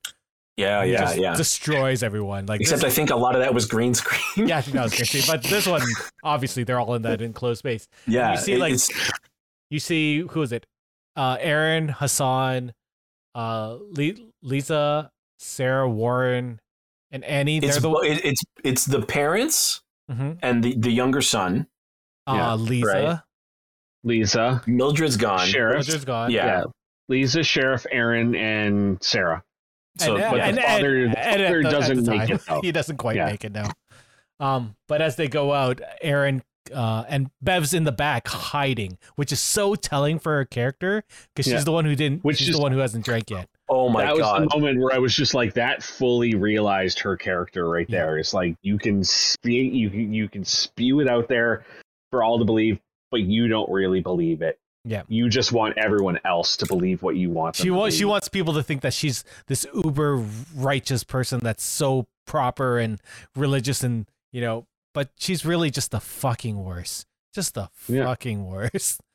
It's worse Don't worry, her Erin- she's, Erin takes care of it. Well, there's this at that delusion moment. within that. You know, they have people like that have a way of believing that God has chosen them. Yeah. You know, whether they can talk themselves into it or whether it's just mental illness. And she even There says it out herself, right? Because she's like, Yeah. you know what, you kill me, I'll be back in five minutes, so it's fine. Yeah, she's all and you're then she shoots and go, well, we bought ourselves shoot- five. I love that It's as soon as she shoots her. All right, we've got five minutes. I There's cheered no, when that happened. there's very uh, there's maybe like I think that and when Riley dies, I think are the Yeah. two most badass things that happens in the Yep. entire show. Mhm. Like because Mike Flanagan doesn't really do badass moments, right? Like he doesn't. It's not like one hero rises to the occasion. It's you know it's usually a group effort. Um, and We that- should oh mention at this point too that we're now into episode seven. No, no, no, we're not. We're still Yeah. in six. That's the end no, of six. the the Bev getting shot happens at the beginning of seven. no, it's the it? it's the end of six because then she comes back and tells Sturge to open the door because the father's sitting there, die like just just thing, and he's like, but the but the monster six and seven are just straight back to back. Yeah, yeah, pretty much. Pretty that, uh, Yeah. Um, oh yeah, there's Hellboy number five in Canada. Hmm, Fuck yourself. well, I mean, we might as well jump into this is the ultimate episode, Book Seven, Revelation. Night falls on Crockett Island as a tight knit group of rebels take refuge where they can and forge a plan to control, or yeah, to control the chaos. Um, so essentially, what happens is the doors are opened, and all these ravenous, you know, vampirelings are going to run through the town, and anybody who doesn't come to church, they're going to get their door kicked in. Um, and eaten and eaten and killed. And But Bev uh, also got- says um, you Oh, can yeah, turn right. people, but only, s- but don't make it everyone. Just turn to people that you think are righteous or she wants like only the worthy, only the worthy to be like be turned. to be which, chosen. which is funny to me because it's like it's only people who were at church are really who who she wants, right? Yeah. Like she doesn't want anybody outside of there. Well, yeah, because there's that moment like later on where like where Sturgis is like vouching for the guy, like, no, like this guy was always good to me. Like just because goes, he didn't yeah, come to but church, he was he's not our guy." kind of He was- person. He's like, yeah, but he but he didn't come to church, Yeah. so so kick kick him out. Um. So they're kind of faced with the quandary quandary between like, well, we can't get off the fucking island, right? Like, there's no boats, Mhm. there's no ferry, there's no power, there's no cell signal. What the fuck are we gonna do? So they they go to hide yeah, and they tell the kids to Yeah, go they- to a boat and just get off island. and just get into the water so that they don't. Yeah. Well, they, they go to Erin's coming. house first. Yeah. They go to Erin's house first. Because then it's Sturgis and, and Bev show up and start throwing the Molotovs in, and then that's when that's when they're like kids get out the back, and then everyone else goes out. And then The mom like, says, Erin, I- I got and this. I need to have a word." her." the mom gets. I have such- something I Oof. That's another bad. when she says that, I've had something It that is, I've actually. wanted to say to her for a long time. like, oh, And it really, it really does feel like like your mom's hated this woman since she was like they went to school together. She's always Yeah. hated her, but but she's like, no, she's a good woman, so she's never, you know, she's never lashed out at her. And then when she does, oh my god, it's so good, and it's she's so brilliant because she she says all she's whatever she's gonna say. She she has her she says her piece. And then Bev's like, well, that's not going to stop us. And she's like, cool. And then she just cuts her own throat, and they can't help but drink her blood. yeah, So she buys everybody way more time so that they can get away. and as the Yeah. building's burning, um, Yeah. and they're done feeding, they're like, you know what? Let's burn the rest of the of the island because Yeah, then we'll have the one safe spot, and anyone who was turned that we don't want, we can just kick out because there's only Yeah. a certain amount of space. Bev is such an evil bitch. Oh my god. Oh my Oh, god. yeah. I just love I love that everything she wants crumbles to dust. Literally. Oh. Yeah. Um, Um So yeah, one, one of the cool one of the cool things that happen yeah, everybody scatters. One of the cool things the kids get separated. And they end up in the lair, basically, of the angel. Yeah. because there's just a pile of corpses. And they're very lucky as it's like kind of ignoring them. it's, Um, it's such a cool moment. Like they're shooting at him, and he's like, "Eh, I was fuck it, literally whatever." No, Well, he's, shooting he's, is just he's in. he- I'm eating. it's that Yeah. fever. It's that fe- It's that thing. It's the fever, like pitch of like you know with the bloodlust and that. I mean, Because you see it again later. there. Yeah, you do, uh, and you kind of see it like at the like with when the sh- at the conclusion of it. Now everybody just kind of wakes up. You know, it's almost like almost from a drunken haze, and they Yeah. start to look at like what they've done. Yeah, it's like when I get a, a bowl of wings. I just like, oh yeah, fuck yeah. You know, And I'm afterwards like, how did I eat 40 wings? what did I do? What did I Oh, do? only 40, Eric. It's, I'm trying. Only 40. I'm 40. I need, I need to stop doing that. um, but yeah, so so the kids um are in the lair and they start shooting him. They're like, "Well, this ain't happening."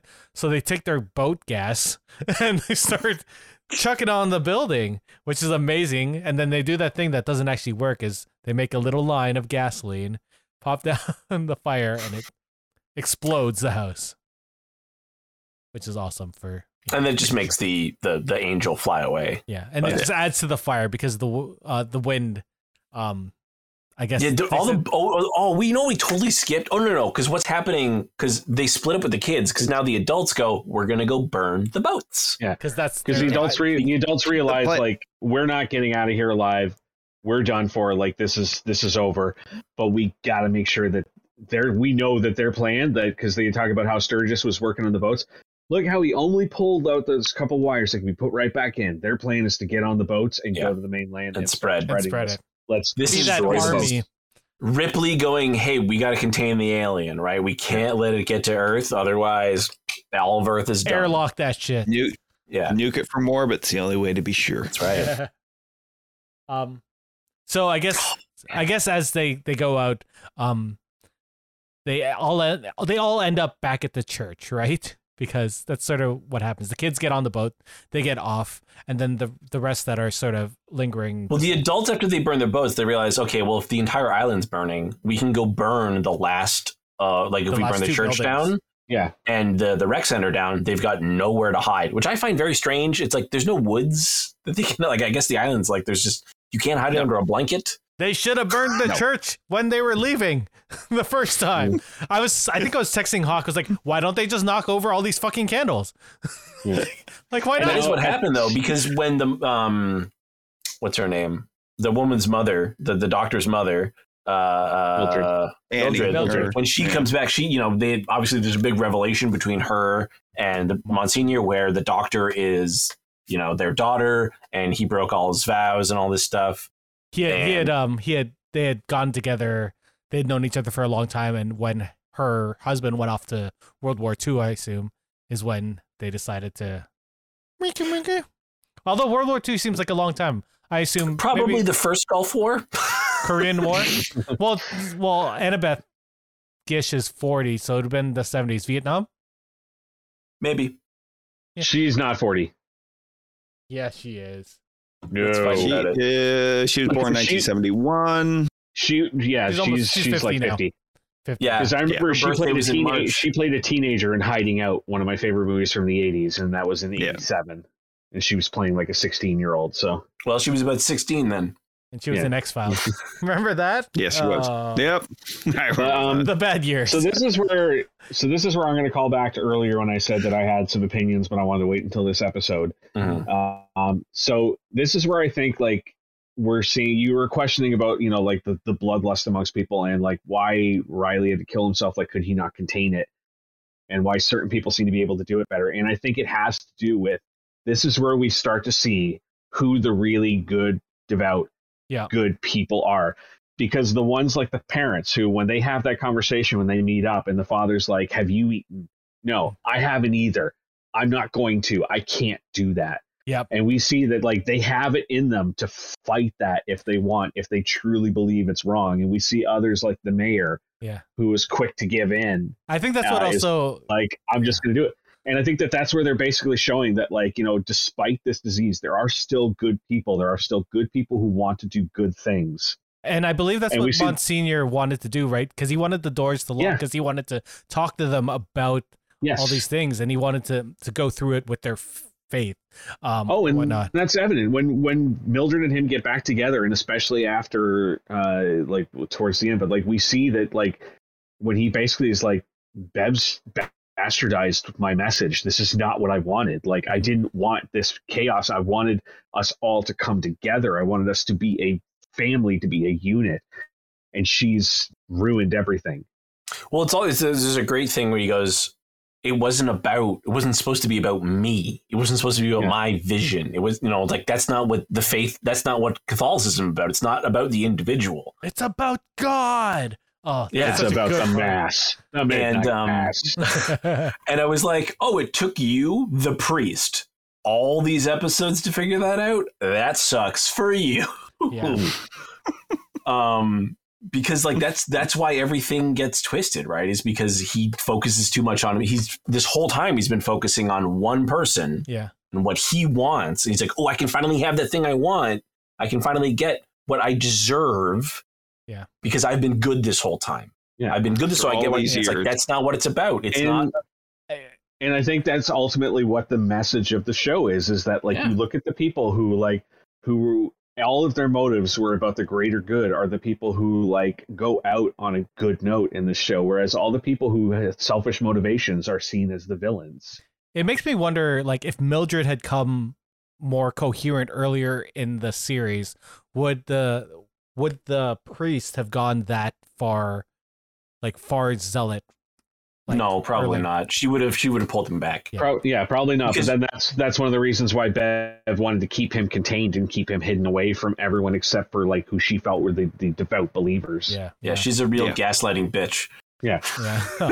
Her whole thing is it got to a point where she was using the priest as a tool. Like, Mhm. no, no, no, you go out there and you do mass. You you you get them all riled up, and then you get the fuck back here and you shut the fuck up, and we hide you away again. Yeah, we have to talk about Bev's uh, confrontation with the sheriff because that happens at this point too, and it's Mm. such Oh, a yeah. good like look at how we can have these altruistic like far right Christians. You know, they say they believe like, oh yeah, we respect your religion, but at the end of the day, they they, they look at a Muslim person, they they full on think they're a terrorist already. Oh, They that call- point in the at that point in the epi- at that point in the series, and that she knew she had no more mask. She didn't have to wear a mask anymore. Uh, you know that mat, that veil of politeness and correctness that she approached him with, while uh, uh, also showing like her, you know, s- subtly showing disdain. She just let it all out at that point. You terrorist. So ugly. It's it's it's kind of funny because the show ends up closing very quickly for how how you know long it took to build up to that point and how quickly like she and all these other people get their comeuppance. But you could also, if you stretch this out and they don't, you know, get fucked over basically, the It turns vampires. into such a different story. Well, not only mm. that, she's still. It's not going to be what she wants anyway. Because as soon as Yeah. everybody realizes, like, wait a minute, we're all equal here. We're all vampires. What the fuck? Why are we listening to Bev? You know, Yeah. Season when, two. when when you give everyone power. all- Well, even even Sturge was like, man, I don't know if I want to listen to her anymore. Like, Yeah. she's being I real mean, mean you for could, no reason. You could see it on his face from like as early as episode five, where he's all of a sudden kind of looking at her like, "Oh, "You're getting a little bit too crazy here for me, lady." Like, Yeah. you know, Mm. you know, this is supposed to be about him, not you. Like, like it's it's never gonna go the way she wants as long because she's gonna lose that control once they all realize they have just as much power as her because that's what she's held over them this whole time right is like well she's like well you know the heart of this community is this church and i have a lot of sway you know in this church but it's all gone she she traded it all for Yeah. the nookie. Mm-hmm. that Well- people started started you know like get very early into it and that like you know with everything that happened after the mass and that like you know the she started selecting like she selected one guy to like not come in with them to the rec center and that when he started like kind of thinking about exactly what he had just done he's like i think Yeah, i just killed my wife He's breaking down like, "I just killed my wife. I killed my. I think I killed my son." yeah You know, like, and he's he keeps crying about what he's become, and and then bev like, orders sturge to come to church. yeah Yeah. You never came to church. Be gone." And then right afterwards is when he kills Sarah, right? Just after that. sturge Uh, yeah, Sturge, yeah. Yeah. I'm pretty sure that scene happens. and because then we sarah, get sarah sarah dies in the church and that sturge Oh, shoots her Oh no, no he goes. Yeah, he he- he goes back to the church, and then when he walks in, he sees her pouring the gasoline around. Well, Yeah. yeah. but he goes back to the church because he sees Sturge and Beverly turning away people, and he's like, "The church is for everyone. It's for all." is- and he goes back and he sees his his daughter it's not gasoline, it's not a house of god if not everyone's welcome yeah Yeah. and then he sees his daughter pouring gasoline everywhere, and he's like, "Good." And I thought that was Yeah. another. Uh, there's like this, there's so many great little moments right at the end of this series. it's Oh, and like, he even like- tells her like, you know, this is how you get out. Like this is how I want go you in to the get out back. afterwards. So, Uh, we'll take care of the rest. Uh, Sturge I'm very shoots proud her. of you. Yeah. Yeah. He straight up Yeah. shoots her. And then, yeah and that's then a he- hard that was that's a hard moment because you're like oh man oh no And he's like, but she was That's trying to burn good. the church. I was like, you didn't have to shoot her. Yeah. Fuck. Yeah. no it's also that like everybody's gonna come back anyway right Yeah. but she mm-hmm. didn't take no hasn't she been going to didn't church. participate in drank, any of the never went to sacrament so And then his daughter is scene gone He gets down and he tries to get her to drink, and she keeps She spitting it back it out. out. Yeah. Oh God. it's one of those again one of those few badass moments we get where- oh man Um, after that is when, uh, is that when um, Erin. We find out that Erin's also burning the rec center. so well no the sheriff No, is burning sheriff the is rec center. Ali. Yeah. and then Ali Bev shoots, or Oh, yeah, Bev, or it's Sturge, or someone shoots, right? I- And then I she think calls him a terrorist and stuff. And then and then she says all this stuff, and he gets his little moment where he goes, "I wasn't the only one in there." And then Bev comes out, and she's like, oops. um, and then she she lights it up and everybody like freaks out. But then the, The angel, angel. comes and starts getting her.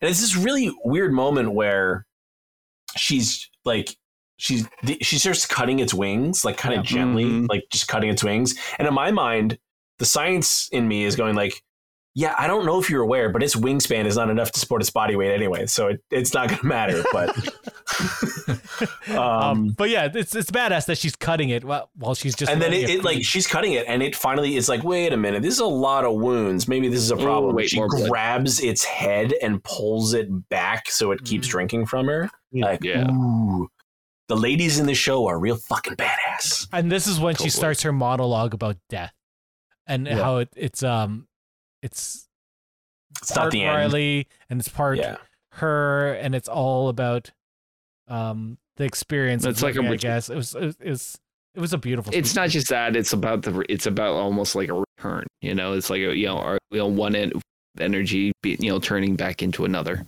yeah you returning know, to their which is a lovely way. Um, lovely way to think of death. And then a star had to explode for you to exist Mhm. By She the way because we don't get heavy minerals or metals without a star exploding. So our star is a second generation star. You don't have all the things in you without that. So that's pretty fucking cool man. You're made of you're not just made of stardust you're made of exploded stardust. I can't, I can't remember, but um, the sheriff's son backs him up. Like, what does he do? I can't remember because he takes him away, but he, He- does something to I get think he him. lights the lighter and throws Oh, he's the one who lights I it think he fire. lights. He Yeah, lights the up the rec lights center. on fire. Oh Yeah. yeah. Yeah, another badass moment.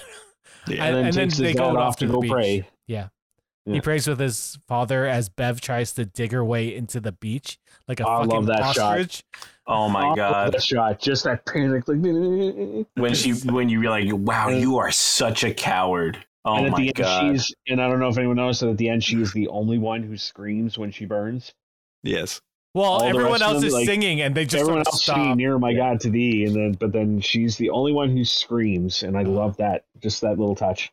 So I had a friend who was annoyed because so the two kids were out in the canoe. Yep. And the whole town's on fire and everything, and um, the sun's coming through. Which I don't know if the sun would come through that much with that much smoke, but um, he didn't like that. She, she she at the end basically she goes, I can feel my I can't feel my legs, meaning her Yeah. paralysis is back, meaning the stuff's no Out of the her blood's no body. to me, that meant, go, that, to me, that we meant that the snapping of the wings that that uh, vampire died. Yeah, That we was the moment know we know that vampire died. we know that in the sun it just goes right like Yeah. like so that it doesn't work anymore and he's like i don't know but it works so fast or whatever i'm like she's in the sun she doesn't like and he's like yeah but she's healed or whatever i'm like it's magic at this point like Al- this Yeah. it's not Also- just science it's yeah. magic Also, to ruin this for Brent, um, Mike Flanagan said that that was her with the blood coming out of her system. He, he doesn't What? want to know if people he doesn't want people to know whether the vampire made it to the mainland or not. Um, but like the blood is out. Oh, so we're didn't- saying that well, it it's didn't it ambiguous if the the mainland. vampire made it or not. The girl had her period. Like, uh, it definitely it definitely didn't make them it had, it had to fly at like 100 miles yeah, I don't know. in the sun Oh, yeah. like, it's yeah, not going to make it yeah. I didn't think so either. But I'm just saying that's I, I was worried it was going to be like in in um in True Blood, where it's like if you drink fairy blood, vampires can go in sunlight. I'm like, I wonder if this vampire, if it drinks enough blood, if it can like whatever. But we're not going to get a sequel anyway. No. Um, no. That- I don't think Mike Flanagan would be interested in that. I but- hope they don't do a sequel, but I like that um, No, no, he no, uses no. the same actors over and over again because I'd like Oh, it's to see great. these people. Yeah. Um, Yeah. Apparently, um, in his films Hush from 2016 and Gerald's Game, there are Easter eggs for this show in Oh, those he did two Gerald's Game? Movies. Oh, I love. I told you he, he said that this is like the first Yeah. thing he like started writing, and it's like just now getting made, basically. Or I, did yeah, I had no idea. I knew he did Hush. I didn't know he did Gerald's Game. I love both of those. I guess there are books that say um, Midnight Mass in, in Mm. there as Easter eggs. That's So I wa- what I'm really excited because uh, I feel like we didn't get enough Zach Gilford who played Riley Flynn, and he is in Flanagan's next. Um, I forgot the word, but with production. yeah. Um, I need Vampire Blood to remember again. Project, Um, movie, called- the TV, called- Mi- Midnight Club. which I got I got really excited about. I was like, "Oh, I love the Midnight Club games," but that's not what it is. Oh, it's it's a group of people who, yeah, it's a group of Oh. people who basically it's like, "Are you afraid of the dark?" It sounds like where a bunch of people come together Yeah. and tell scary stories. Um, but, but a bunch of people are coming back in, in that, and that'll probably be out next year, I think. Yeah, so Nice. 20 no, it says 20 yeah, 2022. It has Samantha Sloyan who played Bev, Zach Mhm. Who played Riley, Igby Rigney who played his younger son, Matt uh, Warren. Biedel. Uh, this is like the whole cast of Yeah, this is pretty much Yeah. the whole cast. he he does a thing a year like he does it like a tv series like this which is seven episodes or he did like he, in 2019 was uh, uh dr sleep He's cast Heather Langenkamp in this new one. Uh, she was uh, the you know the final girl from the Freddy movies. Oh, yeah, Nancy. That's hilarious. i think he's gonna become like the standout horror guy um because he doesn't do slashers he doesn't do Mhm. like his stuff is very thought-provoking Yeah, um it has very profound moments Yeah. even though like i didn't care for some of his other stuff as much um like i love midnight mass Me too. Um, but I think it's he's he's going to be like this huge fucking star, and in my opinion, he already is. Um, and he'll be able to make whatever the hell he wants to make because clearly Mhm. he knows what he's doing. I love that this is a vampire um show that doesn't play the importance of being a vampire the as the most important thing. Like the overtones about how religion is in our society and how people um how people use that religion as a weapon at times is is the more important uh theme in this and that it makes me want to look at haunting at hill house and bly manor and see what those shows are about and it's not just about ghosts apparently. So Yeah. um yeah I that was the biggest thing going into this series for me was like the, the hesitation I had for starting it was I didn't know what it was. Yeah I mean because I, I and I, I looked up like some some uh, articles about it and like reviews and that and no one went into detail about like what it is that makes this a horror. I didn't know what what the horror element of it was other than what everyone was saying about religion it being very heavy in religion. And that made me not want to see it because i'm like i don't like that. Like mm-hmm. that's not the kind of horror that i want to watch. So when it turned out that it was like vampires and it's and it was that kind of like mythology and also those parallels like I'm so happy. Like it just it that pulled me in even more that I was like, oh, thank God there is actually some kind of mystery element to this that is going to pull me in, so it's not just me being beat over the head with religion for seven hours. I mean, I'll like because I'm the one who told everybody to start watching this. I think Hawk was the only one because we were on that podcast and I was like, I was here to talk Yeah. about Midnight Mass. yeah, I know that Uh, was our, that was our yum for the Hawk had been trying to get Um, me to watch it for like a couple days I was like I "Ah." I leg- only watched it and I only watched Bly Manor because Rahul Kohli was in, when I in it. him. Yeah. And I only watched this because Rahul Kohli was back, and he was like, with like he, his words were like, "This is the best thing I've ever worked on. This is all this blah blah blah." And I'm like, I didn't like the totality of Bly Manor, but I will give this a shot. And I obviously I'm glad I did. Uh, I'm glad it departs from his other work. It's still obviously like it's the way he does horror, suspense, and all that stuff, but it's not. It doesn't feel like anything else he's made. no, Like, the story the is human. The human angle to it is you know that these people who live these complex lives and stories and that, and it's like they you know they all seem to be coming al- already coming from a place of hurt before they they delve into these supernatural situations. Well, for sure. Like we talked, you know, the town is collapsing in on itself, Hmm. right? There's Yeah. there's just a, a malaise over everything that's going on. They've lost their spiritual leader, right? Like they, you know, they've got this because they even call Riley the prodigal son, and he goes out and something terrible happens, right? So everything about this place is just like nothing good happens on Mhm. Crockett Island. Nothing good's Yeah. ever going to happen, and then all the cats fucking die.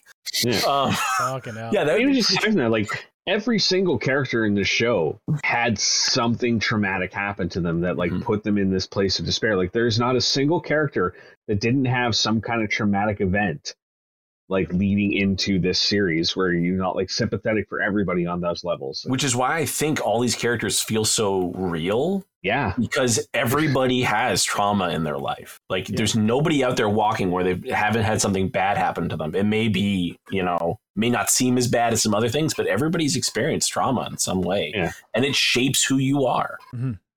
Oh, this this this might be the best thing I've watched this year. Like It- without a doubt, it is for me. Oh, the hands down, best series I've watched this year. It's going to be unfortunate that I'm going to say I like this more than Dune, probably.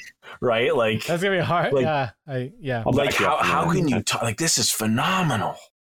And Dune has a lot that they there's a and lot. if you somehow got through like what is it like two and a half hours into this podcast and you haven't watched Midnight Mass, uh, what are you doing? Wow. and there are so many themes we didn't even get to touch on in this. yeah, like, we didn't even like. We've only hit on like half of what the show like has. it's so deep and it's so well acted and so well shot. We didn't talk about how they framed certain shots or how they like the production design of this show is fucking incredible. Like just None of the CGI is like out of place. It's all No, you nothing know. It's seems all, fake. all serves the yeah the shots. Yeah. Oh my god, this show is so good. I, I like And- yeah, I don't I don't even know what else to say. Like, do we want to give a rating? Because it's ten for me. Fucking, el- it's It's uh, 10. it's an 10. eleven. It's, It's an a eleven out of ten. Yeah, if I could give Ten Eucharist. Thank you, Chris. I- I can't remember the last time that I have had like a visceral body reaction to watching something the way that I did watching episode six of this show. Like Yeah. I was physically trembling at the end of it, and probably for at least ten or fifteen minutes afterwards. That- and not just yeah. because of what I watched, but because of what I knew was coming and that anticipation and that build up and that payoff. It was just like it was an absolute masterpiece. like oh man we're just sort of like we're all sitting here just like oh my god we just spilled out everything we loved about the show without Yeah. not doing every single I'm- thing I, I could I could keep going, yeah we could we Yeah. could but talk we're not. no We're yeah, Yeah, we're There, It's like there twenty minutes after thing- twelve. yeah. There was we've been one thing going- that I was Let's we gotta we gotta we gotta. gotta unfortunately, we can't talk anymore about Midnight Mass tonight. Yeah. Well, it's after midnight, so definitely Thank go you. watch it definitely Thank watch you for oh it. joining us. Absolutely go watch it. Go watch Doctor Sleep if you haven't already too. And if you like them, go check out his other stuff. Um, I'm I'm probably gonna start uh, Hill House tonight. yeah I'm good Actually, luck, good luck all, of, sleeping. all of all of his stuff is currently on Netflix. He's Canada, all at about least. a, he's a Netflix. Netflix person yeah Yeah. Yeah. Yeah. Yeah. anyway, thank you for watching Geeks with Kids. Um, well, We I might- forget how we sign off. we I might totally see you thank you for watching. Thank you for listening. We appreciate it. Um we'll probably be back next week not just in two weeks but i really want to talk about dune when we see it. I'm gonna try and see it this weekend. I think all of these guys are gonna see it. Brent i'd love you to watch it because you don't care I'm, about dune. I'm yeah, I, I like being that counter perspective on some of these about like being the guy who does not know anything about it going into it. Mhm. So and Um, I'd like I- to offer that perspective. It, it's not a That's because you're a book, like, animal. it's not a big because I'm book. working evenings for the next few weeks, so I want to take next Monday off. it's like a 400 500 page book but it's I actually like a 190 page book if you get the original. it's, it's true but they're gonna split it in half right and based on the numbers it looks like they're gonna actually make a second one so that's gonna I be good they fucking better then. um Oh, So Brent, this is gonna end off on a on a cliffhanger, most likely, or at least a Um, important thing that happens that we all know is gonna happen. I don't know where it's gonna end. Eric, Eric, we gotta go, man. All right, goodbye. Uh, thank you for watching. We'll see you guys soon. goodbye. No D and D this week. Bye. Well, that's it for us this week on Geeks with Kids. If you want to get a hold of us, you can send us an email at podcast at geekswithkids.ca. And don't forget to like us on Facebook at facebook.com slash geekswithkids. Follow us on Twitter at geekswithkidscn. Check out our pics on Instagram at geekswithkids. And you can find all of this good stuff on our website at www.geekswithkids.ca. So if you like what you hear, why don't you hit that subscribe button and leave us a comment? This podcast can be found on iTunes, Spotify, Google Play, Stitcher, YouTube, and your favorite podcasting app. Thanks again for listening, and we'll see you next time.